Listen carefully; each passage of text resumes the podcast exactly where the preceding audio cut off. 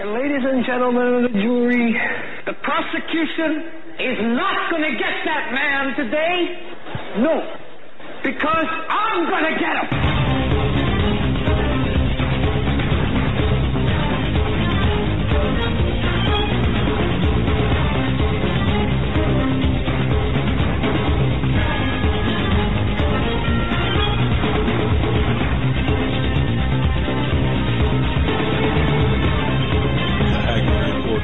Is Wednesday, March 28th, 2018. Thank you so much for joining us. This is the Hagmann Report for today. We've got a lot of information, a lot of things to get into today. We've got a great program lined up for you, by the way. Uh, first, uh, the first segment here, we're going to be talking about the, uh, what's really taking place, some of the more important pressing issues of the day. Bottom of the hour, author Diana West. I am, I've never I cannot remember the last time I've been this excited to have a guest of this caliber coming on, and I really hope that everyone stays with us. Uh, Diana West is the author of a number of books, including the one we're going to be talking about tonight, and that is American Betrayal. And the subtitle is The Secret Assault on Our Nation's Character. This is the second time I'm reading this book. I don't know if the camera can show the highlights, but nonetheless, it's, uh, I've got so many highlights and so many notes in the margins that, um, it's, it's just incredible. And of course, her companion book to that is The Rebuttal. I'll be getting, we'll be getting into that here, uh, very shortly. Get ready to be progressively brainwashed. If you can believe headlines like this, Susan Rice named to the board of Netflix. Why should you care, right? You don't watch Netflix. That's correct, but others do. Uh, student the students organize on a good note. Students organize nationwide pro-life walkout to draw attention to babies killed by abortion. There is good in this world, so don't get caught up in the swampy swampiness. The Department of Justice open, opens an investigation into FISA abuse. Obama FBI contacts with foreign spy Christopher Steele. This is all about Obama collusion with Russia. Now, how exquisitely this program has been crafted. Thank you, John Robertson, our, our, our producer and program director. And thank you, Tech Eric and Joe and Jackie for putting this program together because what, what you're seeing today, and, and I go over this in my morning program, what you're seeing today with respect and what you've seen over the last, well, specifically over the last uh, eight years, but over the last hundred years, really, is this inf- incremental infiltration, and sometimes not so incremental infiltration of this communist Soviet style communist ideology into our nation. And talking about that will be Diana West, American Betrayal. So everything that we're seeing today with respect to the, um, where we stand with respect to the, uh, uh, infiltration, the communist infiltration, this push towards globalism, and specifically the blowback from this is is couched in past history. And I, I really, really, really, really, one more time, really would urge everyone to go to dianawest.net because when you look at what she is, what she has proved in her book, uh, American Betrayal, about communist infiltration and the, um, and how it all began. When you start looking at the post World War II era, and even before that, but primarily post World War II and during World War II under, under Roosevelt, the programs that he started, look at those programs. Understand the history. Now, and understand all of the time, all of the years, the decades that led from that period of time to the present, well, to 2016. Let, us stop at 2016. And Obama, remember Obama, this Marxist Muslim, in my view, believing that Hillary Clinton would be back in office. I say back in office because remember, she was the co-president during the Clinton era. She'd be back in office to, to really put the final nail in the coffin of our nation. But that agenda was upset by Donald Trump getting in office. Now, just listen to what I'm saying here. It's, it's not that Donald Trump's agenda changed Hillary Clinton's and the globalist agenda. It's the fact that his position in the Oval Office, his election, it's because of his presence, mere presence, stopped the forward movement of what was really the beginning of the end with Obama. I don't know if that made sense, but there's a there's a distinction with a difference there, and uh, uh, we, we need to we need to pay very close attention to that. Now, what we're seeing today is the explosion, the pushback, the blowback from that inability because of the Donald Trump presidency, kind of like a doorstop. Uh, uh, again, uh, his presence there stopping, of course, the forward movement into the full globalist mode using the communist ideology as the platform. So, so this program is going to be very intense, I believe. Uh, again, laying out the groundwork, having Diana West come in, talking about the past and the present. And you know, it's interesting because remember, you can tell a lot about a person or a lot about the person's message by the enemy, by, by, uh, Joe, again, help me out with the, with the adage, the saying, uh, what you can tell about a person with respect to the enemies that they have, the objections that they, they receive. Yeah. Um, well, I think it goes, you can, you can tell a lot about a person by who his enemies are. Okay. it's as simple as that. Mm-hmm. So when you see people supposedly on the right having a fit over, or more than a mere intellectual disagreement, but a, a strong pushback and blowback against a work, for example, like American Betrayal, th- then you can begin to understand, in my view, how intricate and intricately laid these plans were from the very start. And it helps us to better understand Obama and his minions, Clinton and her associates and colleagues, and even to a significant extent, those people on the right, supposedly the self-proclaimed Republicans, and I use Republicans and Democrats only anecdotally here, because we know it's a uniparty system, or maybe more forgiving, it would be the, the progressive fascists, the liberal fascists, using the moniker uh, of progressive, uh, as a progressive, versus nationalists or those people who are pro-constitution. So this is the fight we're seeing internally, but that fight has been exported as, as well to, to beyond our borders, as well as imported. So it's a, it's a two-way street here. So all of this combined, and then of course we're going to finish the program out with an hour of a spiritual B12 shot with Pastor David Langford from the Voice of Evangelism. So this is our program for today. You'll have to excuse me. I'm losing my voice again for some reason.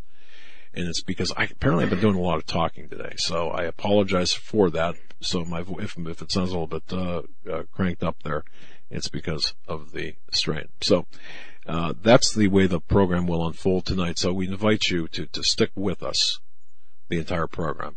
And, and if we need a time filler, we can all sing happy birthday to Joe Hagmann. He's 35 years old. Now see, all downhill now, see, from now, here. Now wait a second. Look at me. It's all downhill from Look here. at me.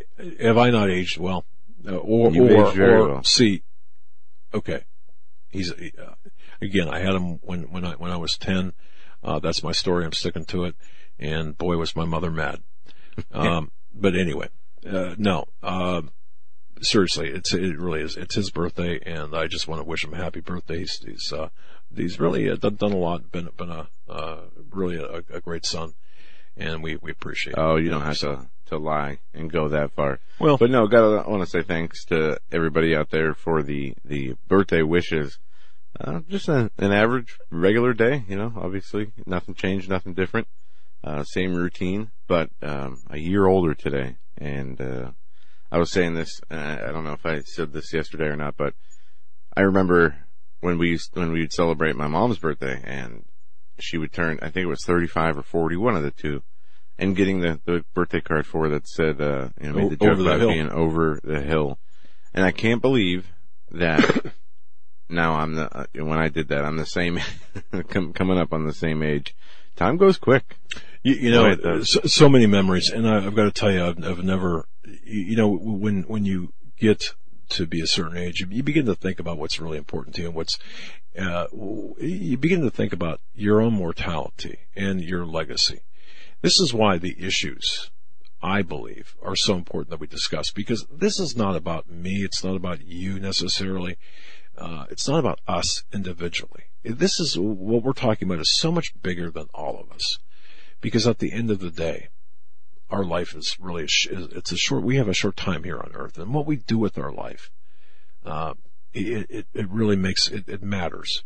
So use, spend every day, look at every day as a gift given to, to each one of us. And that's why I, that's the way I have to look at it because, you know, Yeah. my wife always says, well, you're on borrowed time anyway. And, and that's pretty much the case. She's been saying that to you for, for years and years. Yeah, my, I'm I'm the only uh, guy I know who you go walking into the doctor's office, and my doctor, and he's got a they, they have an office pool, okay, on on uh, hospitalization, death, and and whatever. But anyway, They do over under on his uh, on his uh, numbers from from the blood work. yeah, yeah, uh, uh, very, and and he's not kidding either. I mean, How are I'm you serious. still alive, Doug? Uh, you know, from you broke our machine. Our machine doesn't count that high. How are you still alive? And, and, and I'm serious. When I went in the hospital, um, and, and uh, this is so funny. When I when I was when I was hospitalized back in 2005 with a, with a heart heart attack, yeah, well, it was a minor heart attack.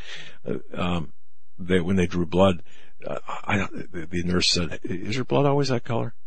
And uh, so so that makes you think a little bit. And then don't let him fool you about the heart attack. He was uh, actually uh, in court uh, testifying, and I think he uh, uh, he, he he couldn't uh, stand up to the cross examination, so he found a. You you know, the, the- way I. I got to tell you, I got to tell you, you you, you want to. He was in court, You want a way to, yeah, yeah, I was, and you want a way to to just uh, to stop the proceedings is just just go down on the witness stand, and uh, very easy. I mean, it, and I'll tell you, things did stop, but uh, I got to tell you, I, I was sworn in and stated my name, and next thing I know, I'm looking at lights, and and it's Yeah, that's kind of crazy. it's really weird. So, anyway, enough about that. Um, So lo- lots of stuff in the news. But understand life is precious. So, yeah, go ahead. Life is precious. Um, I don't know where you want to start there. There's a few interesting pieces of the, in the news. FBI agent charged with leaking classified documents to the media. This is a very short story, but it talks about how the Justice Department filed charges against a former FBI agent accusing him of leaking classified documents to news outlets. A, a- name that we uh, don't really know. Okay, so it goes on to say Terry Albury, whom Minnesota Public Radio reported worked on counterterrorism matters at the Minneapolis St. Paul International Airport, stands accused of two counts of knowingly and willfully transmitting national defense information to the Intercept and refusing to document related uh, to terrorism recruitment. According to the Minneapolis Star Tribune, officials filed a two-page felony information document, which the paper described as a uh, charging document that typically signals an imminent guilty plea.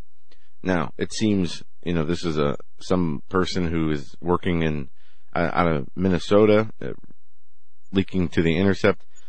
But we have what, 30, was it 37 open cases that Jeff Sessions said he's investigating for leaking in the There are, Justice Department? there are exactly 27 open leak investigations right now taking Now, place. it's it's good to see that they did uh, that we see some movement on a leaker, but this is not uh, a leaker that has anything to do with the White House or with the the president's administration. And the uh, it is obviously a crime to leak information, but I wish we could be reading headlines about the people who are attempting to undermine the president by leaking information uh, to the media from DC. Maybe if they start there and work their way out, then they can get to, to people like this. But it seems that the much greater national security threat with the leaks has to do with those surrounded, uh, surrounding President Trump. And we see no movement, at least publicly, on those investigations. But Well, we will see that happen, I think, with Bolton coming in, and I know that you're wary of Bolton. Everyone's wary of Bolton. I, I get that.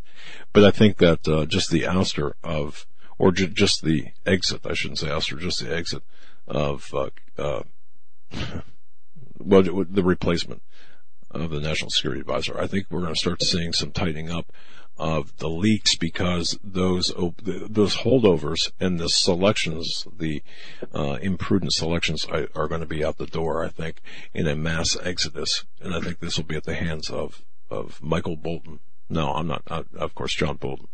I, I joke about that, but the other thing to keep an eye on, along with what Joe mentioned, is today it was announced, and I'm going to be talking about this a lot tomorrow morning in the offshoots. The Inspector General, Michael Horowitz, the DOJ FBI Inspector General, issued a press release today announcing that uh, an IG investigation into the FBI Department of Justice FISA court abuse. You might be saying, wait a minute, I thought they were already doing that. Well, the announcement today Department of Justice Inspector General Michael Horowitz has released a public statement, basically a press release, stating that the OIG, the intention, the uh, Office of the Inspector General, their intent is to investigate the fraudulent FBI FISA Title I surveillance application submitted to the court against Carter Page. This is a very narrow, very specific investigation and the surrounding issues of the FBI using Christopher Steele to underwrite their evidence therein.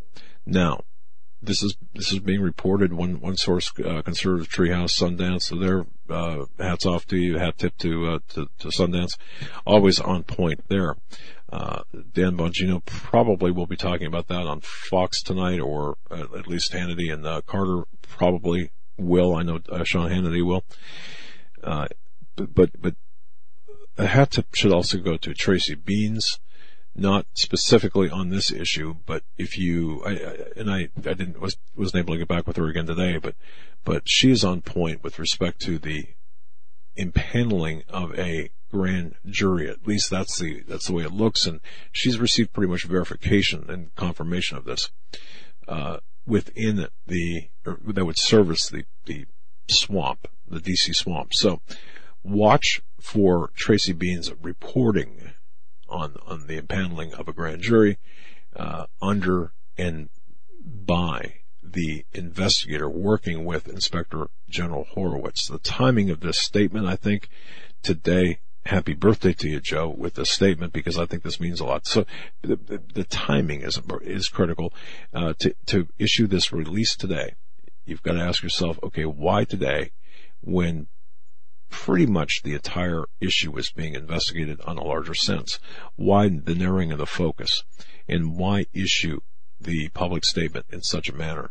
I think that's to put people on notice, and I think uh, the story of and just understand this, how this, how, where we got to where we are today with respect to Robert Mueller and the surveillance of Donald Trump and his campaign and the campaign officials. Very simple. This was an illegal spying operation of Donald Trump and they needed, once Donald Trump won the presidency, was once uh, after election day, they needed to legalize or legitimize the illegitimate spying operation. But that said, Carter Page, before, during, and even after the spying operation, he was the integral, he, he was the, the stepping stone into the campaign. He was the fall guy. He was the vehicle, the mode that was used by the uh, uh, deep state in order to get to President Donald Trump, then a private citizen and candidate and uh, president elect, and then of course as a president to continue forward with the surveillance of Donald Trump. So this is critical.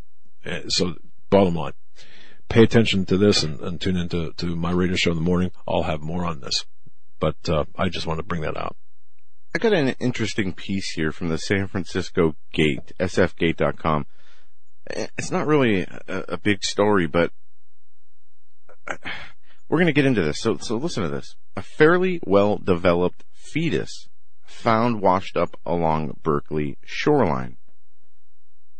So apparently somebody was walking their dog and stumbled across a well developed fetus with the umbilical cord still attached. Now the wording of this, art, this article is very short, but listen to the wording of this. A well developed fetus was found along the Berkeley shoreline according to the police. Officers responded 2:39 p.m. to a report from a person who spotted the small body while walking along the waterfront. And it goes on to say that the umbilical cord was still attached to the body of the baby boy. Alameda County coroner's officials responded and took custody of the body.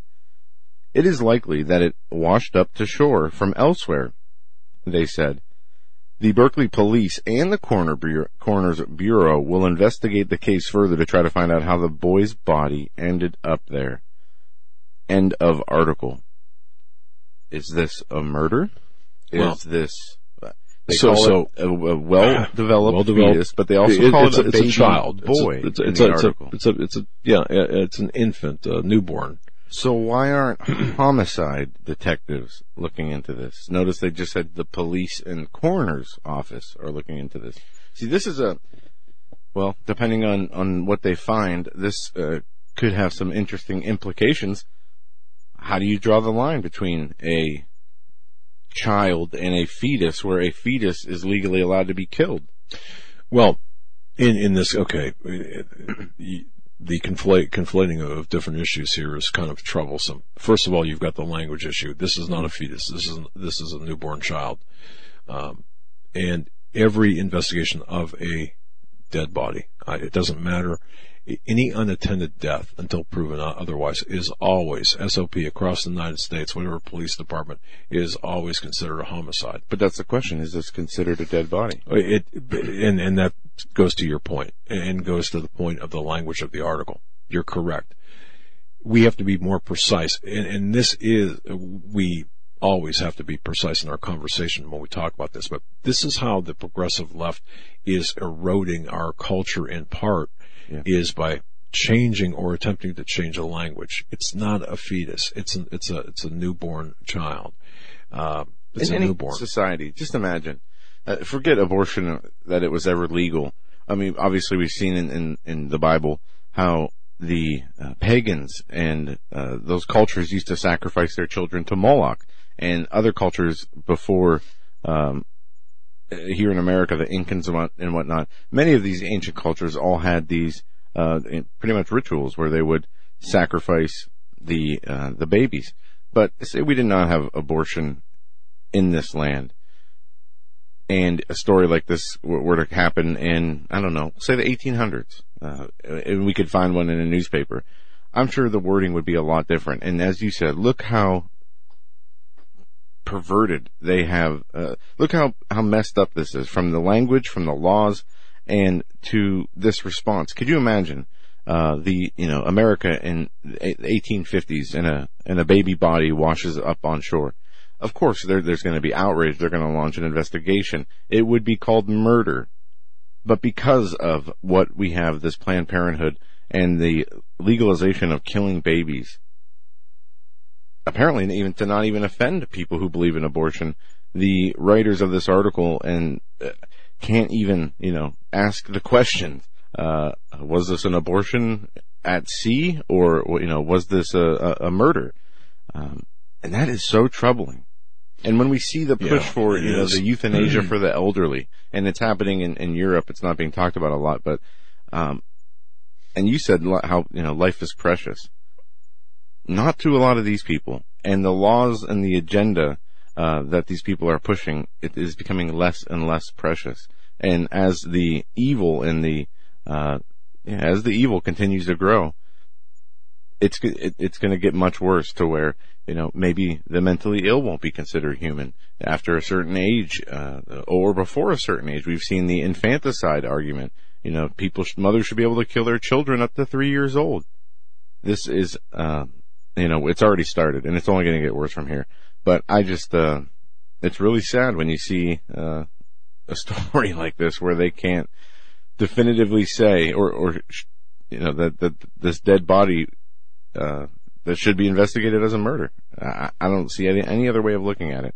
And it, Well, I, th- I think we need what we should do, and I think what we'll what we will do is follow up on this because Yeah. with, with the police department, we should. We're going to find out not the necessarily all of the details, but find out um, right. the. I, I I'm going to get to the get to the heart of the the process or, the, or how they're approaching this because um, because we know if a, a person uh, can be convicted of killing an unborn child uh, if the person kills the, the mother and the child.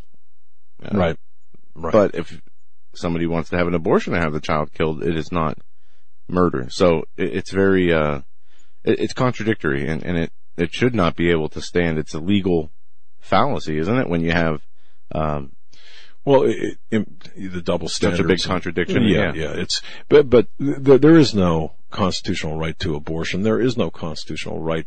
No. Uh, that that is being bandied about by the by the progressive left. And, and again, these are the uh, this is this is the secret assault on our nation's character. You see how all of this fits in. Diana West, subtitle of her book. Um, and again, what we're seeing today is an, is an outgrowth of years and decades and even a century of, of this changing, the fundamental changing of our nation, including our language.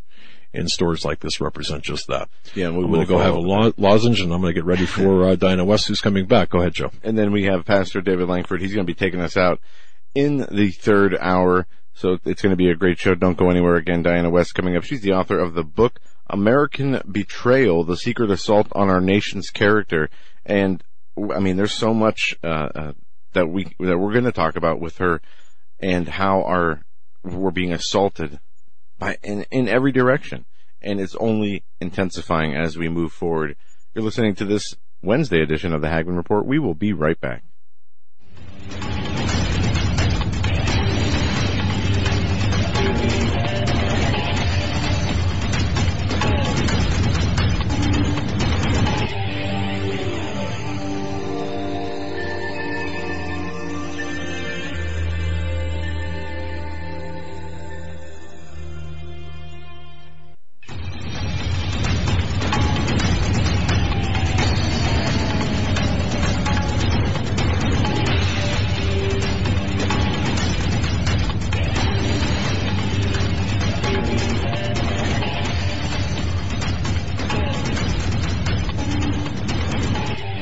Welcome back to this edition of the Hagmann Report. How does that sound? Do I sound any better, or is it still sounding strained a little bit? Still strained. Yeah. All right. I don't know what happened here, but nonetheless, um, talking too much apparently. You're you're tuned into this Wednesday, March 28th, 2018 edition of the Hagmann Report.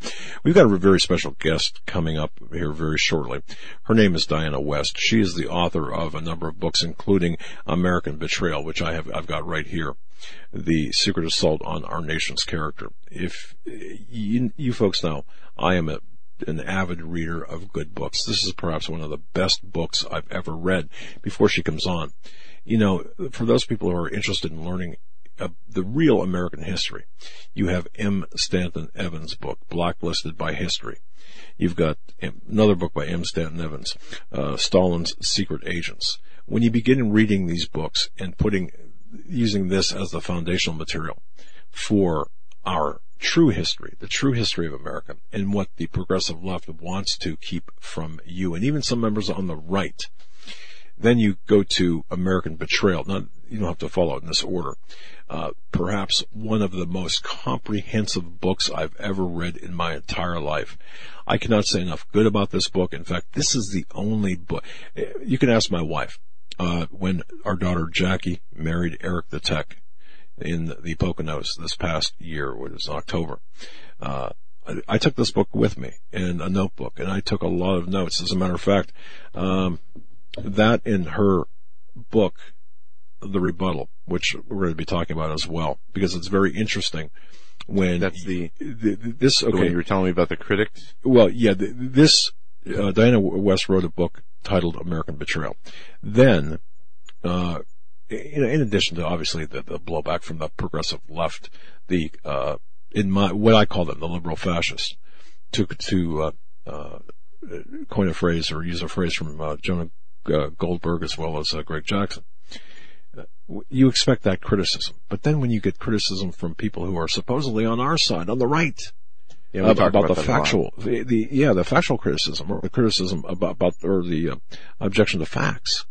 Well, that's what happened to Diana West. So she wrote a, a book, a follow-up, The Rebuttal, which just, uh, I mean, this was a mic drop moment in my view. After reading American Betrayal, then the, then the criticisms, and then the rebuttal. I mean, Diana West basically dropped the mic and walked away and schooled the critics So you need to read both view. books. I was going to say which one's your favorite, but I guess I'll yeah, tell you what, they're both. But American West or American American West, American Betrayal is is my seriously my favorite book, and it tells it gives us a great glimpse of the the historical perspective, the World War II, post World War II, and right through the present, and it explains so much as to why we are where we're at. But it also speaks to history being revised. Now, very quickly, I don't want to keep, I don't want to take a moment of, of time away from Diana West, but very quickly, the, um, there is, as a matter of fact, on uh, DianaWest.net. Go to that website and bookmark Di- DianaWest.net. Please do that. And also, my goodness, I just I just got today. In fact, my my daughter just set me up with this. The only audiobook I've ever ever ever purchased is American Betrayal. It just came out on audiobook, and it's narrated by Diana West. So I, I I'm so thankful Much for that. better than As a- computer voice. as a matter of fact, you can, I don't know if you can, let's see here. Can you, uh, see, I'm not lying. You got to put your mic. Well, Oh, well, sorry about that. Maybe you can't hear it on my mic. But one thing I want to, I want to start out with, uh, at DianaWest.net, I'm just going to cite just a couple of sentences here. Evidence already, and you've heard me say this before and cite Ms. West on this. Evidence already indicates that a subversive effort was mounted from inside the U.S. government by the deep state under Barack Obama and from outside the U.S. government by, by entities including the Hillary Clinton campaign, the DNC, and their law firm Perkins Coie. Plotters include Obama, Obama White House, intelligence community, and Justice Department officials, some of whom continue to serve in the Trump administration. Stop right there. This is part of a really a multi multi an article series does a red thread run through the anti-Trump excuse me anti-Trump coup. That's from part one. So with all of that said, and, well, I, I should properly introduce Diana West. She's an award-winning uh, journalist and the author again of, of the books I mentioned, as well as uh, the death of a grown-up of the grown-up, how America's arrested development is bringing down Western civilization. So she is really on point with everything that she's writing with respect to what is taking place today. And recent honors include one of Newsmax's 50 best conservative blogs for 2015. That's DianaWest.net. The 2014 Hero of Conscience Award uh, from the American Freedom Alliance. And I could go on, but I won't because I don't want to take any any time away from her, except to say that she's also a graduate of Yale and um, just a just a really smart cookie. Want to give a warm gracious or warm welcome to the very gracious Diana West. Miss West, thanks for joining us. Oh, thank you. Thank you very much for that overwhelmingly kind introduction. I, Well- I'm sitting here kind of, um, thank you. Well, thank you uh, for your gift of time, and, I, I mean every word of this because, you know, in in retrospect, in my view, where we stand today is a product of exactly what you've written about, what you've documented in your book, American Betrayal, and and and your other works as well, but specifically in that book, and for I, I think for people to to understand today, they they need to look at what happened specifically uh, with the Soviet influence back in post World War II. And what I read from your book just blew my mind. And, and, and I've got to tell you, I just, I, I read M. Stanton Evans' book, um, Blacklisted by History, of course, you know, but never to such an extent has what we're seeing today brought, uh, been made more clear than, than your writing. So with that, again, I thank you. So the, the, the welcome is, is certainly well deserved, uh, uh, and I really appreciate everything you've done. Um, where to start? Because th- this to me is such an honor, and there's so much to get into. I don't want to take, again, I don't want to take any time from you, but but where where should we start? Well, let's start with how American Betrayal happened because you're holding the clues on the table. Blacklisted by history. It's M. that Stanton Evans' crowning achievement. It was his great life work. Came out in about 2007. And when I read that, probably in 2008, I did not know very much at all about Joseph McCarthy when I picked that book up. I, ve I mean, of course, I knew the um, the general story. He was the demon child of American history. He had ruined anti-communism. I knew that story. I didn't necessarily assume I would believe it if I knew more, but that was really the extent of my knowledge when I picked that book up. And when I saw what Stan, Stan Evans had done in terms of reversing fake history, if we want to use the current iteration, but re- re- reversing slander, reversing lies by going back to the original documents, by going back to the, the Senate records, going back to the newspapers and, and memoirs and letters and everything of the day. The FBI releases were very important to his work, the things that would come out, say, in the 90s and so on, that had been classified, in conjunction with some of the Soviet archival releases that we also saw happening in the 90s. When I saw what he was able to do, I was inspired. And in a sense, what he did with Joseph McCarthy in 700 pages, it's a very large book about Joseph McCarthy, I was able to springboard off of and continue the work of revising what turns out to be a, just a, a skein of lies that we have been told, we have been taught in all of our schools and colleges for over half a century now about who we are, how we got here, and all of the great events along the way there's a lot of revision that needs to be done and, and American Betrayal is, is, is part of it. Very important to what's going on today, I will add, just because if you misunderstand the past, you draw the wrong lessons from it. Makes sense. That's what we're doing day after day after day. And it's particularly important now that we're in this period where Russia is, is so much in our, in our news and faces and everywhere else in terms of trying to the, the, the way the left is driving the narrative, the way Washington is essentially paralyzed, and the lessons are in our past. Very much so, and I think that that's an excellent uh, opening statement. If if we were in court, that'd be an excellent opening statement for uh, for our current predicament or the current state of affairs.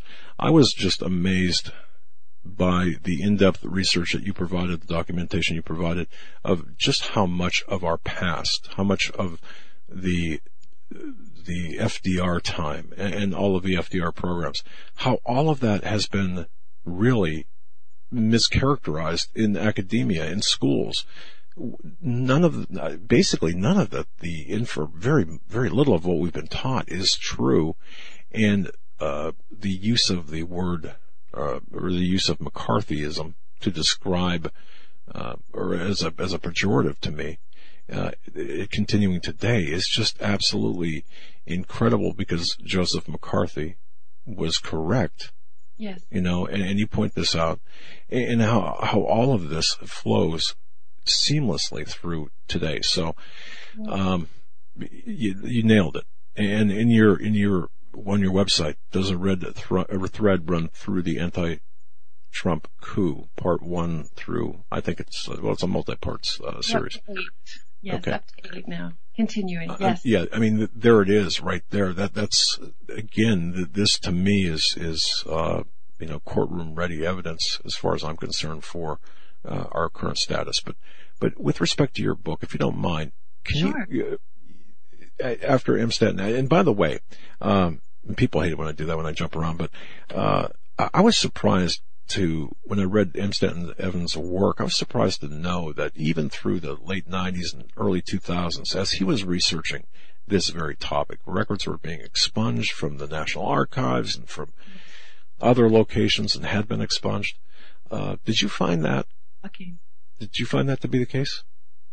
I did. I did not do the the extent of of shoe, old-fashioned shoe leather detective work that that Stan did in terms of traveling around and amassing this this set of primary documents whereby he found so much was missing. But I, I certainly did have that moment in the Harry Hopkins papers at Georgetown University where um, a, a, a series of correspondence with one of Franklin Roosevelt's emissaries, uh, George Earle, who was overseas during World War II and was working very closely with the anti-Nazi, anti-communist German resistance during the war who wanted to eliminate Hitler.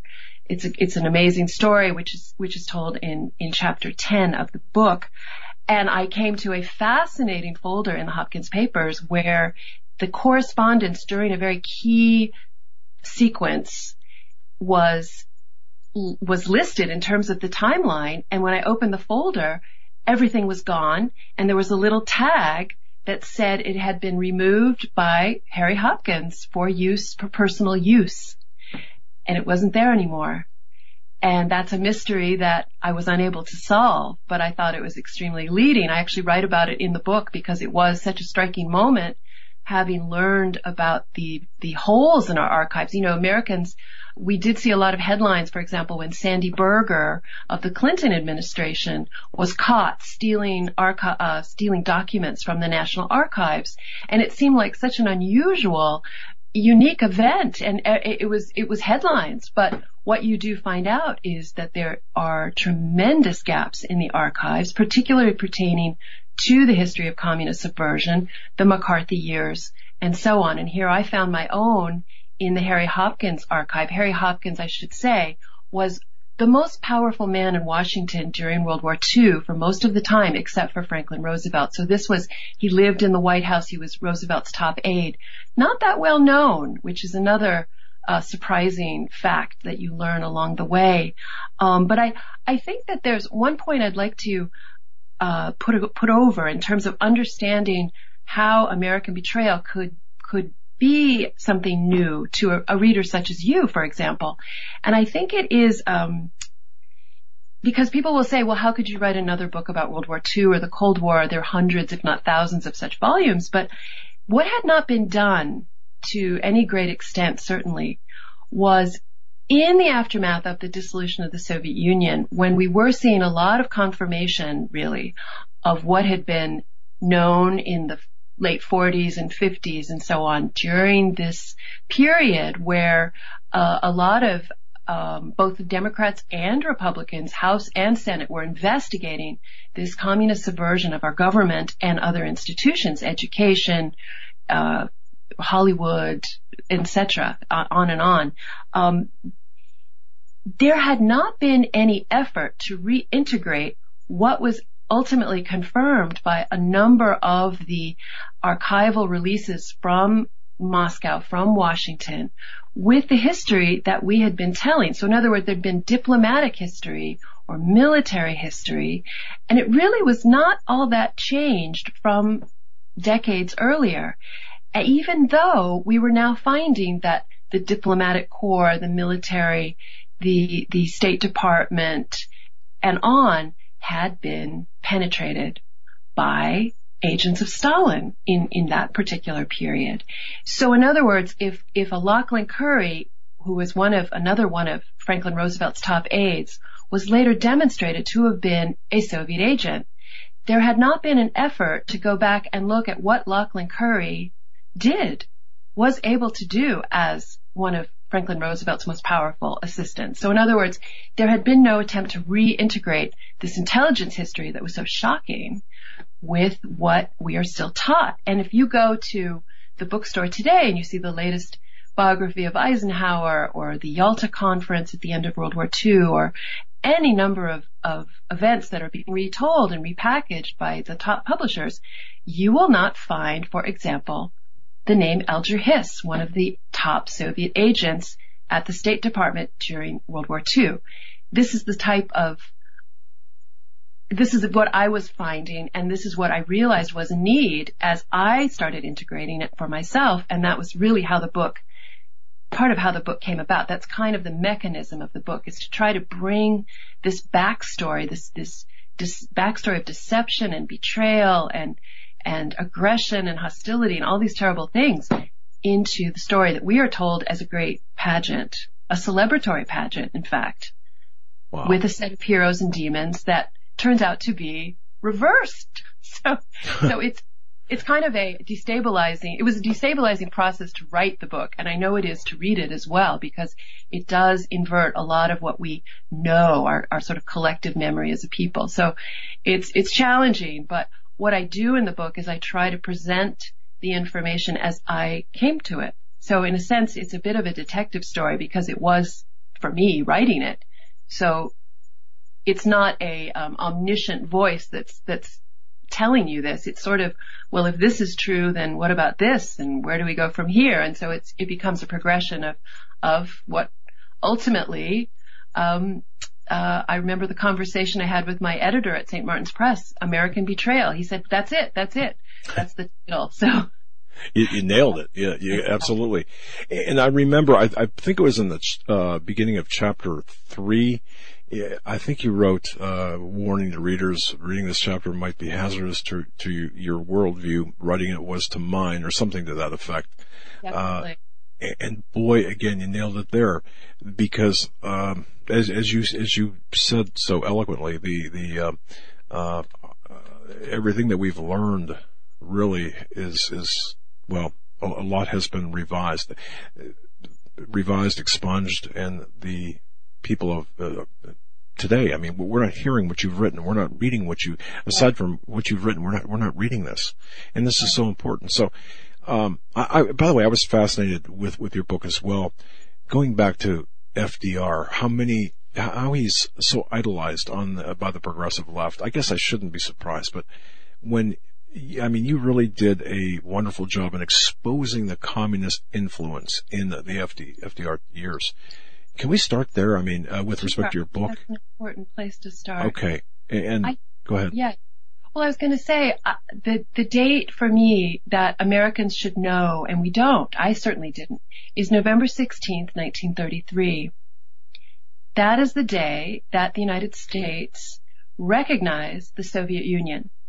Now remember, we've got the Russian Revolution in 1917. The Bolshevik government comes in, and we had four presidents and six secretaries of state who refused to recognize this revolutionary regime dedicated to overthrowing all nations of the world by violence. Makes sense.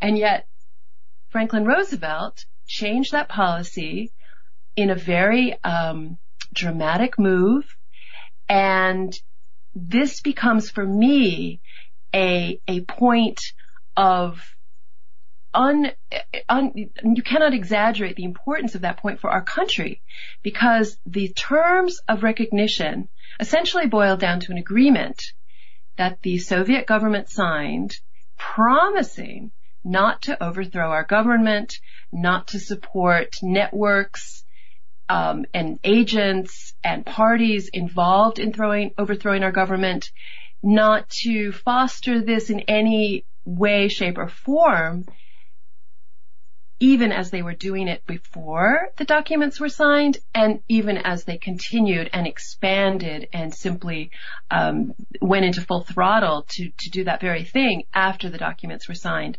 So in other words, we had to close our eyes to the truth of what had been and then in order to maintain the agreement, which became increasingly important throughout the Roosevelt years in particular, we had to continue to lie to essentially join in with the Soviet lie and turn a blind eye to what was going on. Not only did that happen, giving rise to all manner of double standards in our foreign policy, and I would argue going to our own essential, essentially going to every aspect of our culture as well.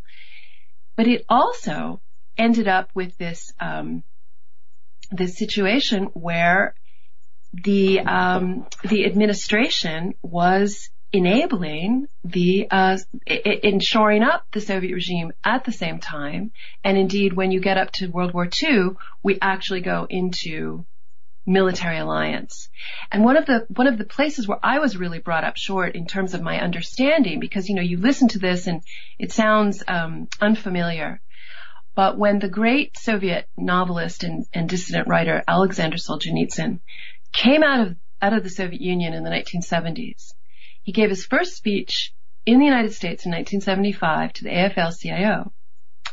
And he talked about these two dates, 1933 when we recognized the Soviet Union and 1941 when we engaged in military alliance. And he could not understand our moral calculation because he compared it to the years before, for example, during World War One or earlier where it was, it was very difficult for the West to ally with Tsarist Russia based on its suppression of revolutionaries, of dissidents. And we considered it a very um, repressive regime. And when he showed the numbers in terms of the deaths that would be accountable to under the Tsar for say a hundred years of fighting revolutionaries in Russia. I don't remember the exact figures off the top of my head, but it was in the it was in the double digits. Let's say for a year, and you get up toward the Russian Revolution, the Soviets take over, and you start seeing summary executions by the thousands and the tens of thousands, and on and on to this point of of genocides, multiple genocides, and we're fine with alliance we're fine with recognition. I mean, these are the kinds of double standards that essentially the Roosevelt administration brought into our nation. And I don't think we've ever been the same again. Um, uh, we've never gone back to real truth. And I think that so much of what we see in around us in our culture, the cultural relativism, moral relativism, and so on, I actually argue in the book that it does go back to this very signal event in our nation's history. It created so many deep, dark problems um, that it's, it's it's hard to overestimate the importance of that date. And it also one other point, and then I'll I'll come back to you, but it also permitted a massive influx of co- ideological communists, Soviet agents, fellow travelers, and and very far left people into the government because everything was okay now and, and the Soviets were our friends. And so this is where you actually see what they call the trap door of Soviet influence, of KGB or NKVD at the time. It was called influence, where you actually start seeing the agents enter into the mainline departments of the U.S. government, mostly through the Department of Agriculture, interestingly enough, but then they fan out. By World War II, it was an incredibly dense network working not for us, working for Stalin. And that's really interesting. I was, uh, I was again, as, as you stated there, I was surprised the uh, FDR New Deal programs, how that was seemingly like this fertile ground for uh, the uh, grooming and, and even um, the funneling of, of foreign agents, specifically Soviet uh, communist spies, I, I, suppose, into our government. Um, and even at the level of the State Department as well. We're about a minute, well, less than a minute out from a break, but uh, the State Department, it seems like it, that that's like a spy magnet then and now. What's up with that? I mean, it, again, 40 seconds off from break, but what, what, the State Department, is that just a, uh, I mean, how is that possible? Well, it's more than 40 seconds worth, but yes, it is. It, of course, it is a vector of power, so it does draw all people who want to exercise power and increasingly unconstitutionally. And, and again, we can go back and see how it happened in the 1930s and 40s and watch how it progressed. All right. So when we come back, that that's uh, I think it's a very important issue, and especially considering we, we talk about the uh, Russian collusion today. The left, this is all you hear: Russian collusion. Well, first of all, collusion is not a crime, but that aside, um, the Russian influence. I think we are, I don't think, I know the collusion or the influence is not, uh, was not invited by necessarily the Republicans, but no, no, it's on the wrong side. Uh, our guest is Diana West, dianawest.net, the author of tremendous, the tremendous book now available on, as an audio book via Amazon, but this is the book, American Betrayal. You need to get a hold of a copy of this book. I prefer hardcover, but I also have audio, American Betrayal. It's available on Amazon. We're going to be uh, more on the other side of the network break. Stay right where you're at.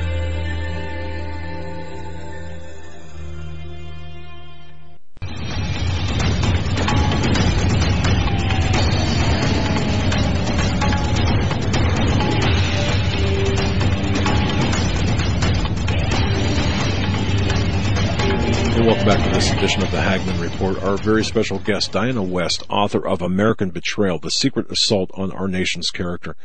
Audiobook just came out. Uh, I, I've got to tell you, I, I, I just, I'm absolutely uh, tra- entranced by American Betrayal, the book, especially because you hear all of the accusations of Russian collusion and uh, these these really false narratives about where we are today. And even more troubling is how we really have not been told the truth about our history, especially our interaction with communism and how our nation has been really betrayed from within. And that's the subject, that's really the essence of American betrayal, as Diana West has really laid this out so nicely. And of course, go to dianawest.net. It's linked in our program description. And of course, follow her on Twitter. Speaking of uh, the inversion the collusion inversion. It seems like the the uh, progressive left left is saying, you know what, Donald Trump colluded with Russia, that's bad, but yet it's not the truth. I mean, uh, the, the real collusion, as as we've seen, appears to be more on the on the uh, on the left side of of the political spectrum. What is going on here, and how did we get to this point from from really where you started? I mean, post World War II, FDR, uh, all of that to where we are today. I mean, what's what's what's going on here in, in, in the larger sense? If you can just entertain that broad question, and then we can we can focus. It's a question I entertain every day, as I'm sure you do. I think what's going on today is essentially what's been going on for a hundred years. I think that it's very important to examine the events of the day, the Russian collusion, the Russian meddling, all of it in terms of continuity with Soviet Union to Russia. I don't think we can look back and see a break. And I think once you start at least entertaining that notion, you can start making sense of certain things. And I would say though that the, the, the emergence of the Russian collusion story, which we've learned so much about, thanks to the House Intelligence Committee and Judicial Watch and certain other uh, some investigative reporters, Julian Assange at WikiLeaks, we've learned a lot. It all started during the Trump campaign back in the summer of 2016 when I think the left began to get very nervous that this very strange, anomalous, unusual, never should have happened candidate Donald Trump was going to be president, might be president. And the Russian collusion that we certainly have seen for decades, particularly in the Clinton, Bill Clinton years, certainly in the Barack Obama years, and we would have seen, and you know, we dodged the bullet, the Hillary Clinton years have been uh, exposed to a, a new cop in town. And I think that he was so different. I'm sure you've talked about this so often. He's so different from everyone else that this was such a, a threat. And it still is. It's a threat to this day. So we saw this emergence of essentially a, I guess the psychologists call it projection we saw the emergence of this idea that Trump is the Russian colluder, the puppet, the person who's helping Putin, etc. Whereas when we actually look at things, we see that it certainly in the Obama years, the reset years, the Hillary Clinton uh, Secretary of Stateship, we see nothing but aid to Putin's Russia. And the most dramatic example I can give you of that is you've heard a lot about Russian hypersonic missile capabilities that we cannot match.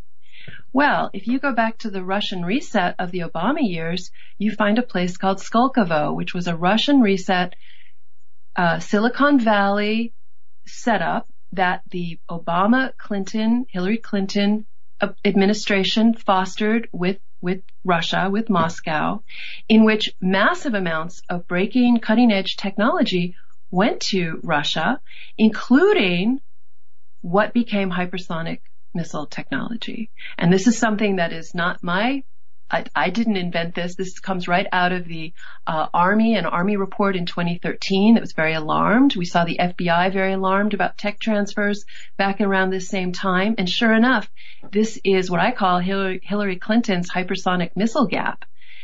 That's a real thing.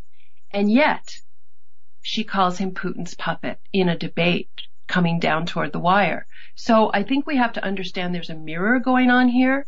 And I think that we also have to understand that there is no serious interest on the left in, in unpacking Russian collusion.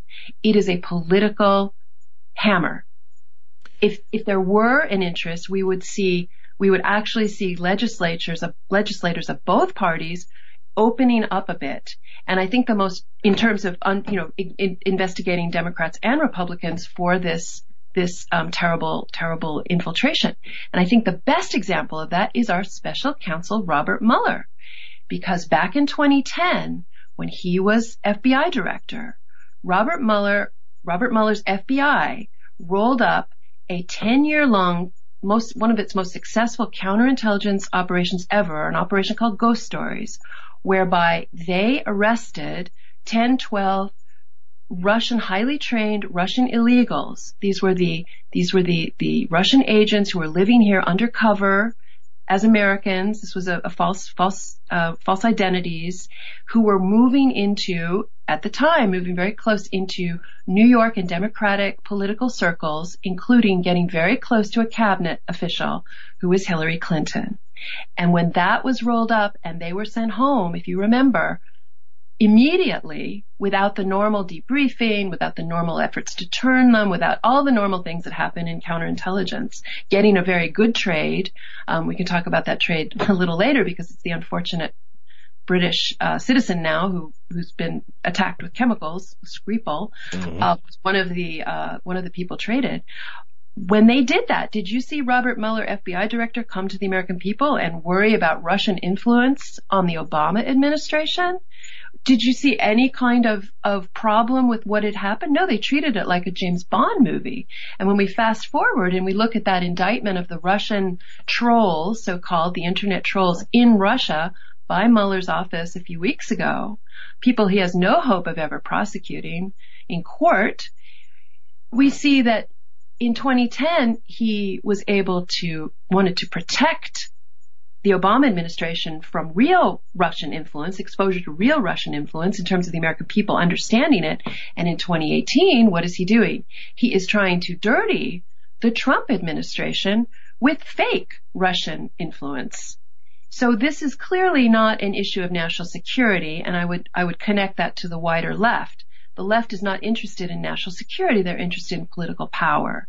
And I think that's the best way to sort of look at why we might be having this very strange inversion whereby the people associated with with the Cold War, with being anti-communists, with trying to be the, the, the National Security Party, the Republicans, and, and now the Trump administration are the ones accused of, of appeasing Putin, whereas the flip side, the Democrats, the left, the appeasers, the people who were all about uh, appeasing all manner of dictators and strongmen in, in the Soviet Union and Russia, now they are presenting themselves as the Cold Warriors. It is very phony. It is a deception campaign at home it's it's hard for people to sort of see through it, but I think once you start actually studying the past, it starts standing out very starkly that it's obviously not national security they're interested in, but they are interested in this terrible situation. And I, I think that it can be very dangerous if we ever do find ourselves in a hot war because all of a sudden who gets blamed?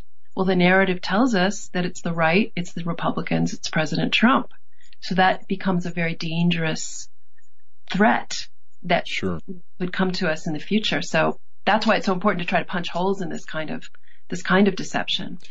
Eh, deception everywhere, uh, and again, as you mentioned, especially with Robert um, Mueller, uh, Dan Bongino, who I'm, I'm, sure you know, posits yeah. that uh, uh, really Mueller is there to run interference and, and to cover up the the, uh, the crimes, not just the crimes of Obama and Clinton, but the collusion, as you mentioned, and that also extends to Uranium One, uh, yeah. which you referenced. How, how, big of a story is Uranium One at this point? Because I've, I've been getting so many emails uh, just since you've been on uh, at uh, listeners, even from uh, from the UK and. Uh, from other South South America and the UK, asking, "Well, what about Uranium One? how big of a story is that?" It's huge. In, in a normal, in a normal news environment, the people responsible it, not just Hillary Clinton, but all the department heads who signed off on Uranium One, Robert Mueller, Rod Rosenstein, the the officials at the time who were responsible for suppressing the story of the Russian attempt to take over the nuclear trucking business, which is a, which is a story that's not been widely covered at all, except uh, except by Sarah Carter and John Solomon and, and and Sean Hannity talk about it. I don't know any other people really in the in in the media who do, but this was a, a very important corruption story with an FBI informant who's given us so much information that was hushed up so that the uranium one sale could go through with some uh, caveats in, in Congress. There was concern, and yet it could. There was no power behind it, and there was no no um, way it seemed to stop the deal at that point. So this is a very concerning matter. It is a scandal of huge proportions. I mentioned Skolkovo earlier. Another scandal in terms of the tech transfers that have that have created a a a modern military threat, a, a, a threat that the um, expert Peter Pry talks about escalation dominance that Putin now has over our forces. I mean, this these are very serious national security questions that so long as they keep the fires burning on the Trump campaign and collusion, we cannot get to this extremely important scandal that that that has that is is so massive compared to what we are daily given by the Washington Post and Adam Schiff and, and various pundits and people on, on the left or in the mainstream.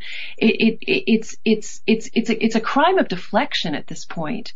And it, it, it is very difficult to get through it. We hope for good inspector general reports to, um, you know, bring up, bring things to light. We hope uh, House Intelligence Chairman Nunes continues in his very valiant effort to expose these things, but it's very difficult because the atmosphere is so um, uh, rigged against against coming to the truth. And I think that that again is kind of one of these parallels back to American Betrayal because what you learn, what I learned in writing the book, was that the truth had constantly been suppressed that the people who stood up to tell the truth were constantly tarred and feather, feathered and, and destroyed with, with Senator Joseph McCarthy being just one very primary, but one example. All along the way, the people I call the truth tellers were essentially destroyed in, in terms of their public uh, uh, reputation and, and credibility in this same swampish kind of media political um, echo chamber.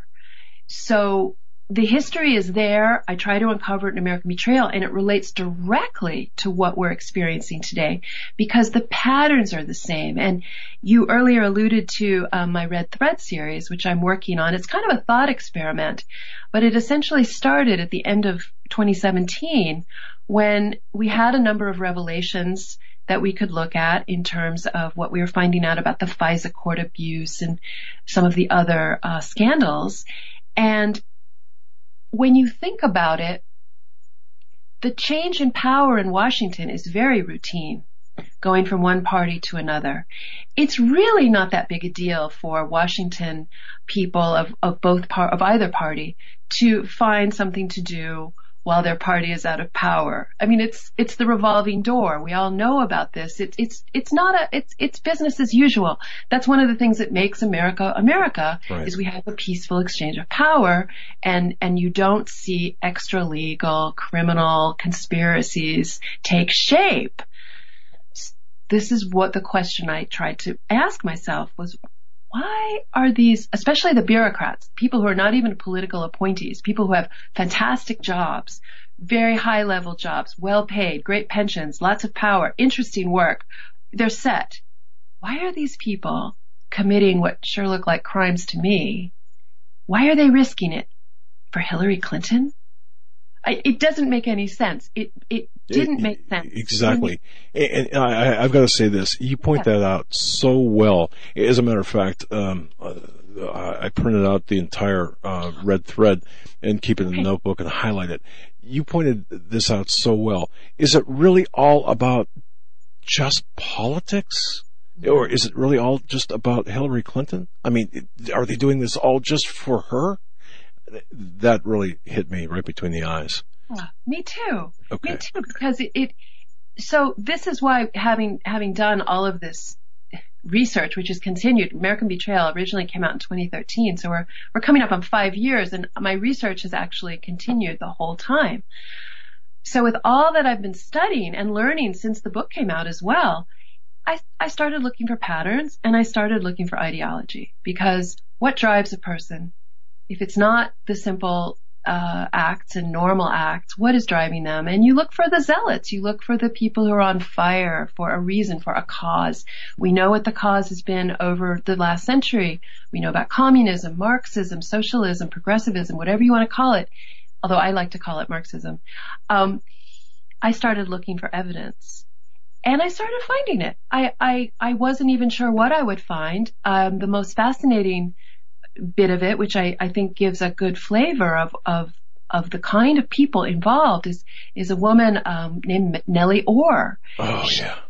Oh, she, oh, please. Yeah, I, I love this part. And I, that, that was a topic. I'm sorry, I'm, I'm getting excited. That, that, that was a topic of my morning show. Uh, I devoted an, an, entire hour to your coverage of Nellie Ohr. It blew my mind. Yeah. Go ahead. Uh, well, just, it's, it's, it's, um, well, you look at Christopher Steele, the British spy who's involved, and of course he spent most of his career as an official secret, so you're not going to find a whole lot about him. You're not going to see a lot of writings. But Nellie Ohr, it turns out, is an academic. Now, she is the wife of Bruce Ohr, who used to be the number four man at the Justice Department.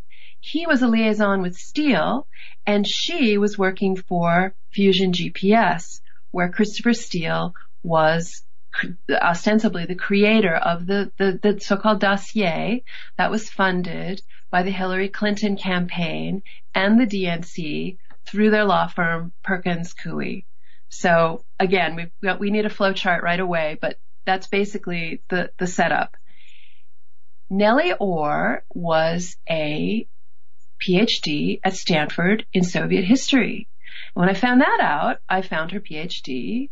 And when I found that out, I realized she had a, a, a great interest in Stalin's 1930s after the Great Famine created by the Soviet government to starve people into collective farming, to destroy the private agriculture that existed, particularly in Ukraine, where we saw tens, uh, half, um, I'm sorry, between something like six to ten, Robert Conquest went up as high as 15 million were killed in this terrible famine, which I should have mentioned earlier, subsided just as Franklin Roosevelt decided to recognize the Soviet Union. This was not unknown to the West, this terrible famine. Something else Solzhenitsyn asked, how could you recognize the USSR right on the edge of Europe where six million people had just died? So that's just a little backstory. Nellie Ohr, however, wrote about the stabilization of collective farming. Struck me very strange. And when I looked at it closer, I found that she was a follower of what's known as a revisionist school of the 1970s and 80s on the American campus that was essentially founded. Many of the early founders of this academic school, according to one of the actual founders, were Marxists and new leftists. So already we're looking at a highly ideological, highly communistic school of thought. That's what Nellie Ohr comes out of. And when you see her other academic writings, you see the same kind of people that she is following and boosting and discussing in very positive terms, including one phrase, I'll just stop here, but one phrase that I cannot get out of my head is she talked about the frustration as a teacher. She taught at Vassar in the 1990s. The frustration as a teacher to convey, quote, the terror and excitement of the Stalin era. So, I mean, the idea that someone could find excitement in the Stalin era, I think does sum up a great deal about that person. This is not a person you want at the center of an anti-Trump attempted coup. You don't want someone who thinks that the government it's exciting when the government, oh, sorry, their excesses, millions of people are killed. However, there are good things that come out of it. This is essentially what her writings tell us, that she believes. This is the woman married to the Justice Department official, operating with Christopher Steele, fluent in Russia, Russian. Also, cute fact, took out a ham radiator, uh, radio operator's license as she started work for Fusion GPS, which old Cold War uh, devotees will remember. A lot of spies use ham radio. They're very hard to detect. And she also has a CIA credential, at least in around 2010. She was some kind of an analyst in a CIA uh, linked open source organization. We don't know the extent of her CIA involvement, but I think the question needs to be asked. Does she know John Brennan? Was she somehow related, uh, having, is she still a contractor? Her presence at Fusion GPS raises the very disturbing idea of CIA spying on the, on, on the opposition party in addition to just domestic spying, period. But there are a lot of answers we still don't have about the Ohrs. And I will also add that Bruce Ohr, even though he was demoted because he had not come clean about this um, relationship with his wife and GPS Fusion on his um, on his forms that he has to fill out as a government um, a government employee. Um, he still goes to work every day. He still is a he still has a good job, a big job at the Justice Department. So that's how things go in Washington. But we'll see. We'll see if we get more information and and see more about the Ohrs. But that is Nellie. And, um, and, and I was I was amazed as well. Uh, I'm, I do not know of anyone else who brought this up, even uh, Sean Hannity and Sarah Carter, but but uh, to the depth that you have done um, and to the extent you've done, Nellie Ohr, uh, um, Glenn Simpson, Mary Jacoby, uh, Glenn Simpson's wife, but uh, and and I think Steele as well, overlapping at the export expert working group back yeah. in 2010, as you referenced CIA. Uh, yes. So, yes. So, yeah. I think people, um, in terms of the, you know, you look at Nellie Ohr, and I guess the, the shorthand is she is an apologist for Stalin in her historical outlook. And that's a very shocking thing to say. And I, I think that people, most media, um, are afraid of the ideological component. We've been taught not to look at communism. We've been taught not to look at Marxism in these very specific uh, uh, situations. And I think going back to what we originally were talking about in terms of how McCarthyism has become a controlling, almost like a hocus pocus kind of incantation.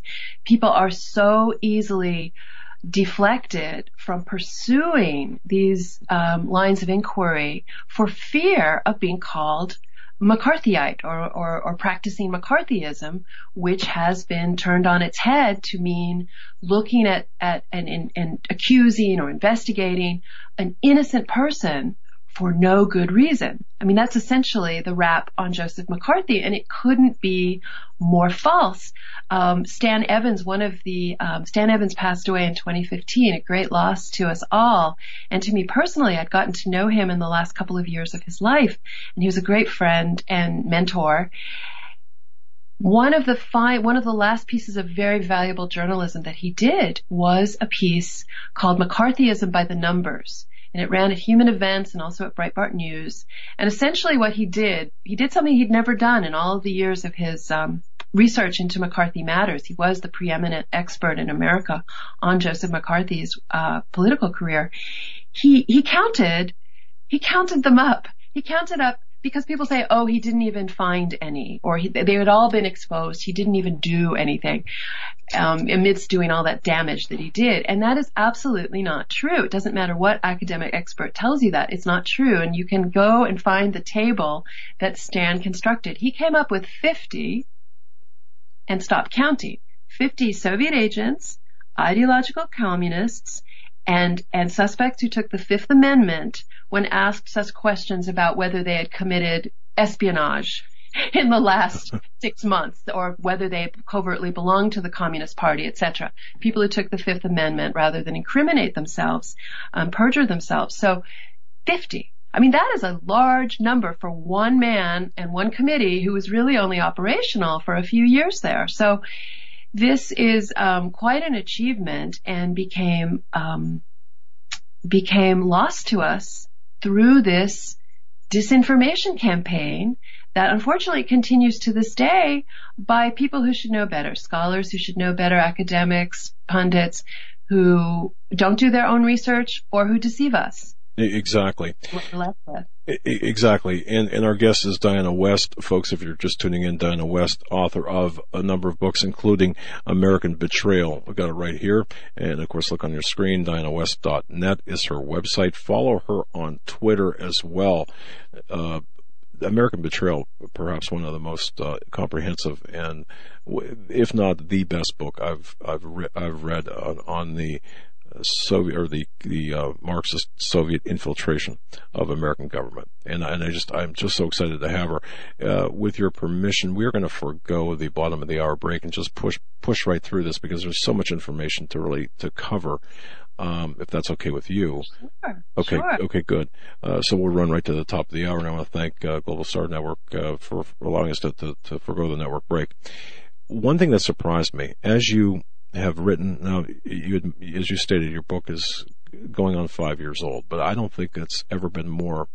Uh, I don't think it's ever been more relevant than today. If I would have read this back in 2014, I would. I mean, I would have liked it then, but reading it here today, it yeah. it just things just begin to click, and then you're. Me too. Yes. yeah, it's just amazing.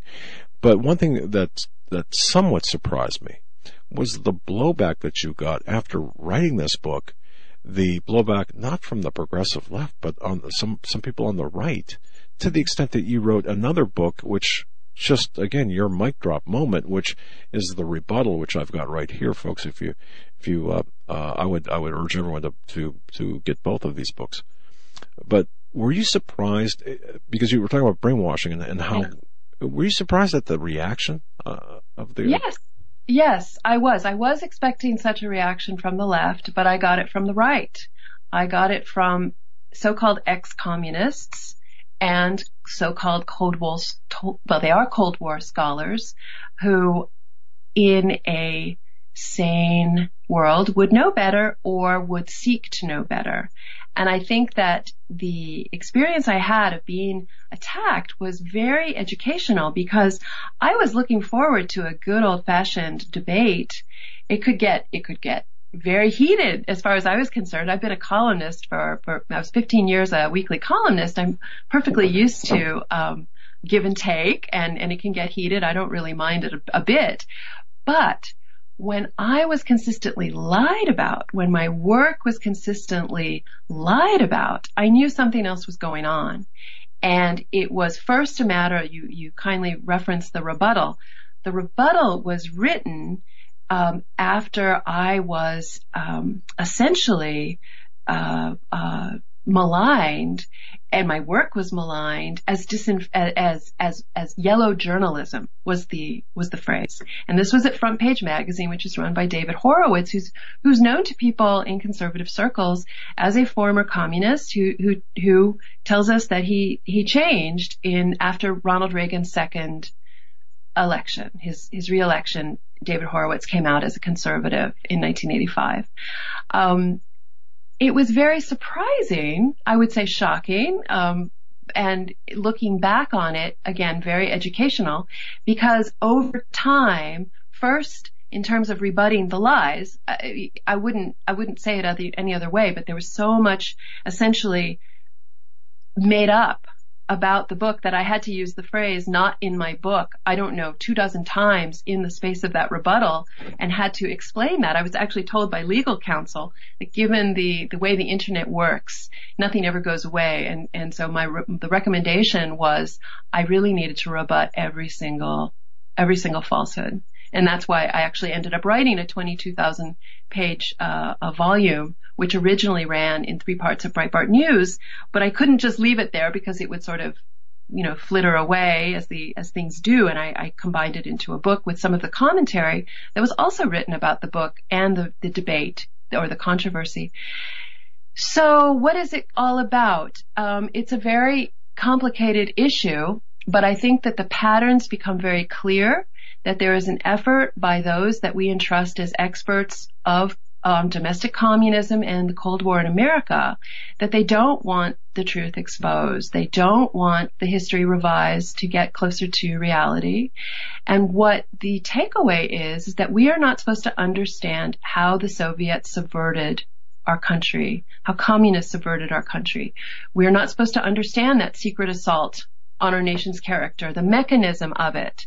They don't want us to understand. And where we are today, the, the, the screenshot or the, the picture of my website that you show, the top article, it's, it's amazing to me. It is actually a rebuttal to the Washington Post, which two weeks ago ran a piece by Harvard professor named Mark Kramer, who's part of the same group.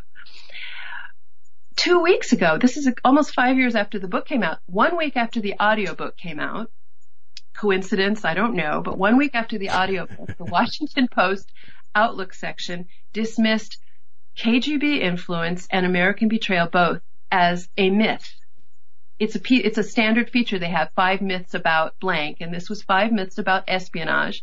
And I am myth number five. American betrayal is myth number five. There's no such thing. Right. What they do, what they want us to understand is that espionage is the theft of secrets. In other words, all it is is about stealing formulas, atomic formulas.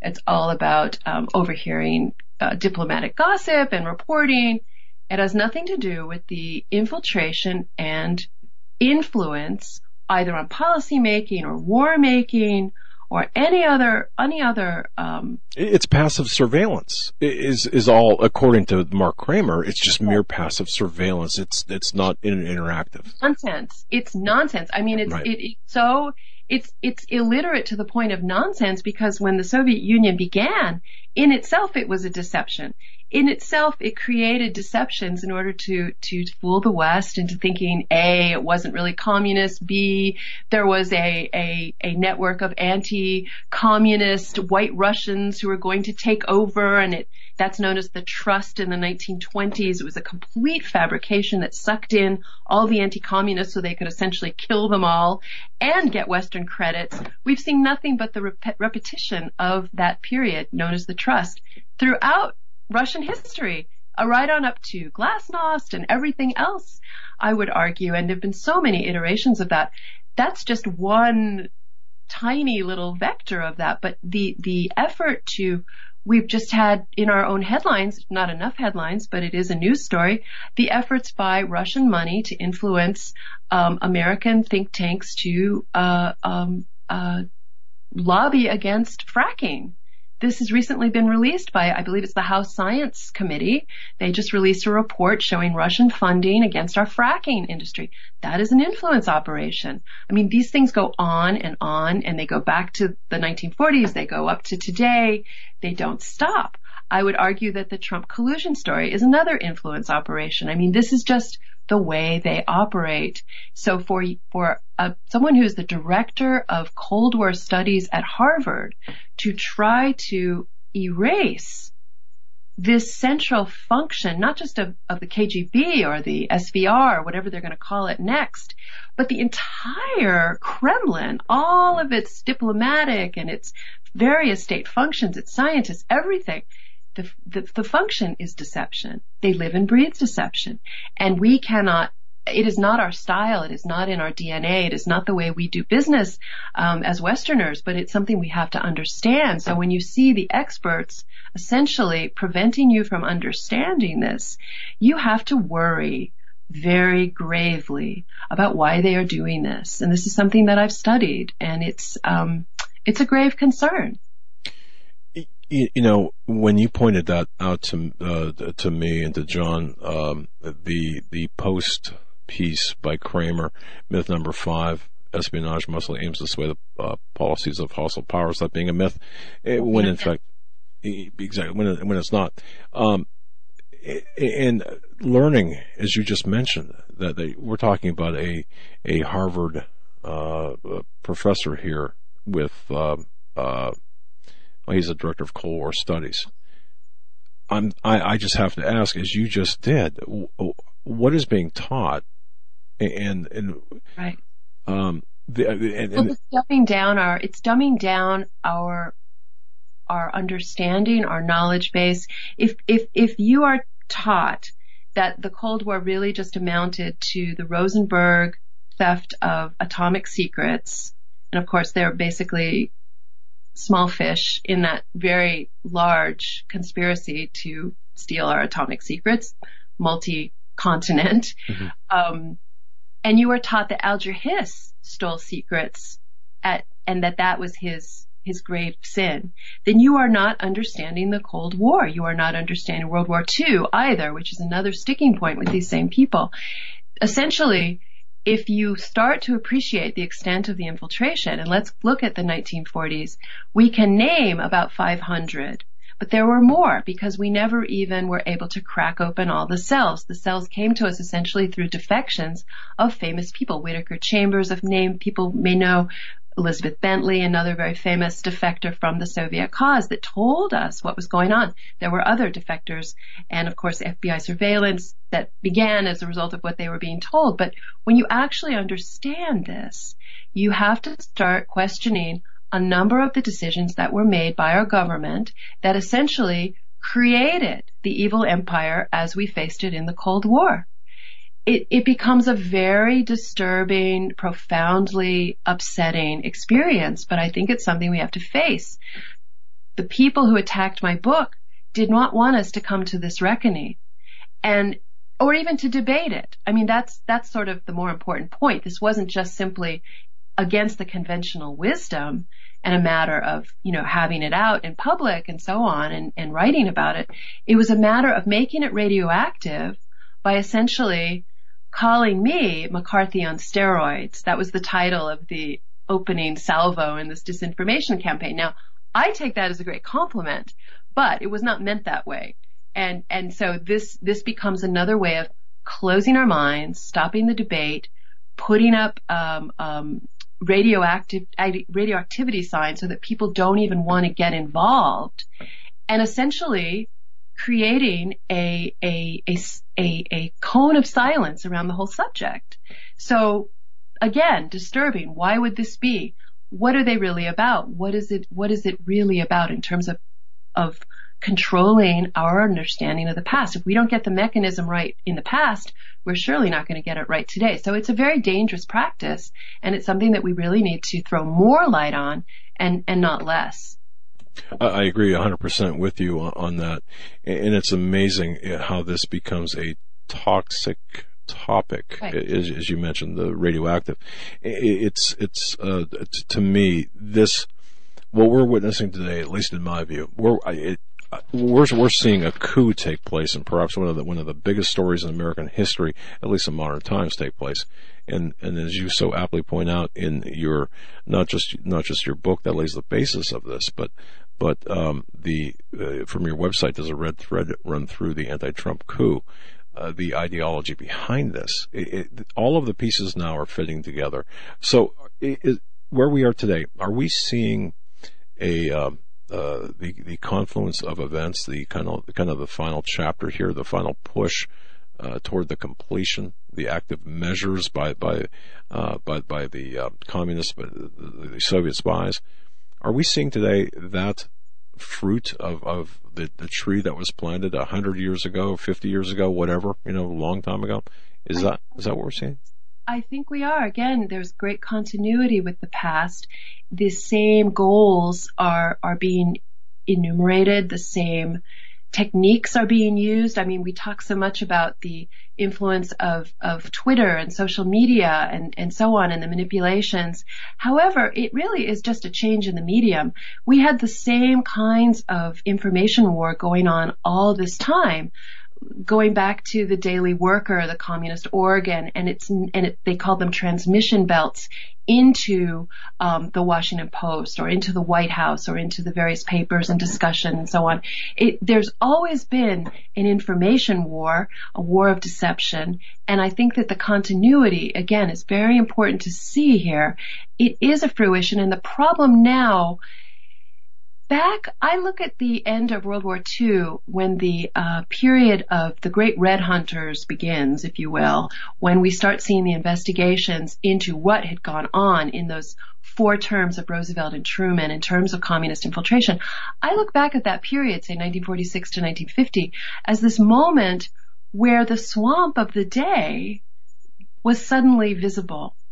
And the lawmakers of the day, as the Republicans took took control. And again, we did have Demo- very great Democrats and Republicans doing the same work.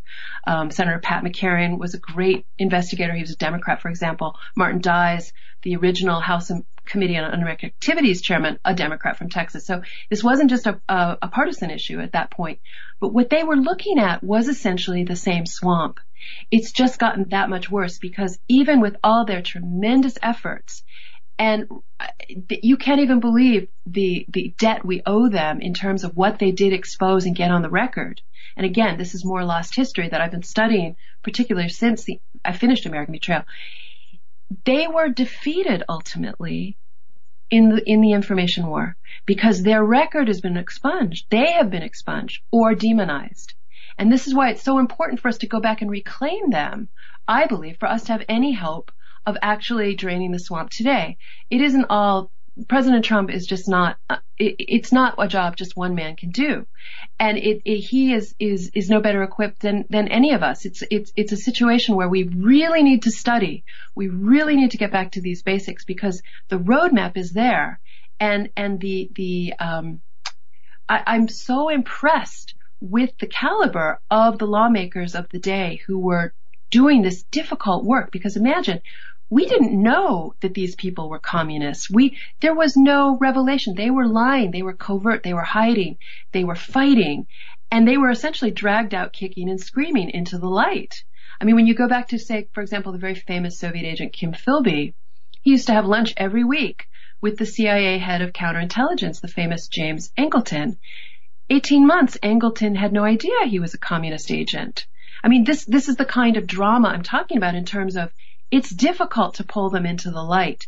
But if you don't know that you should, and you don't know that it can be done, and you don't understand the um, great example that Joseph McCarthy and Pat McCarran and Martin Dies and on and on gave us, we are too ignorant to do the job today. And I guess that that is that for me is sort of where I keep coming back to, and essentially the application of American Betrayal, the book or the information therein, and and more continue. You know, please everybody do their bit.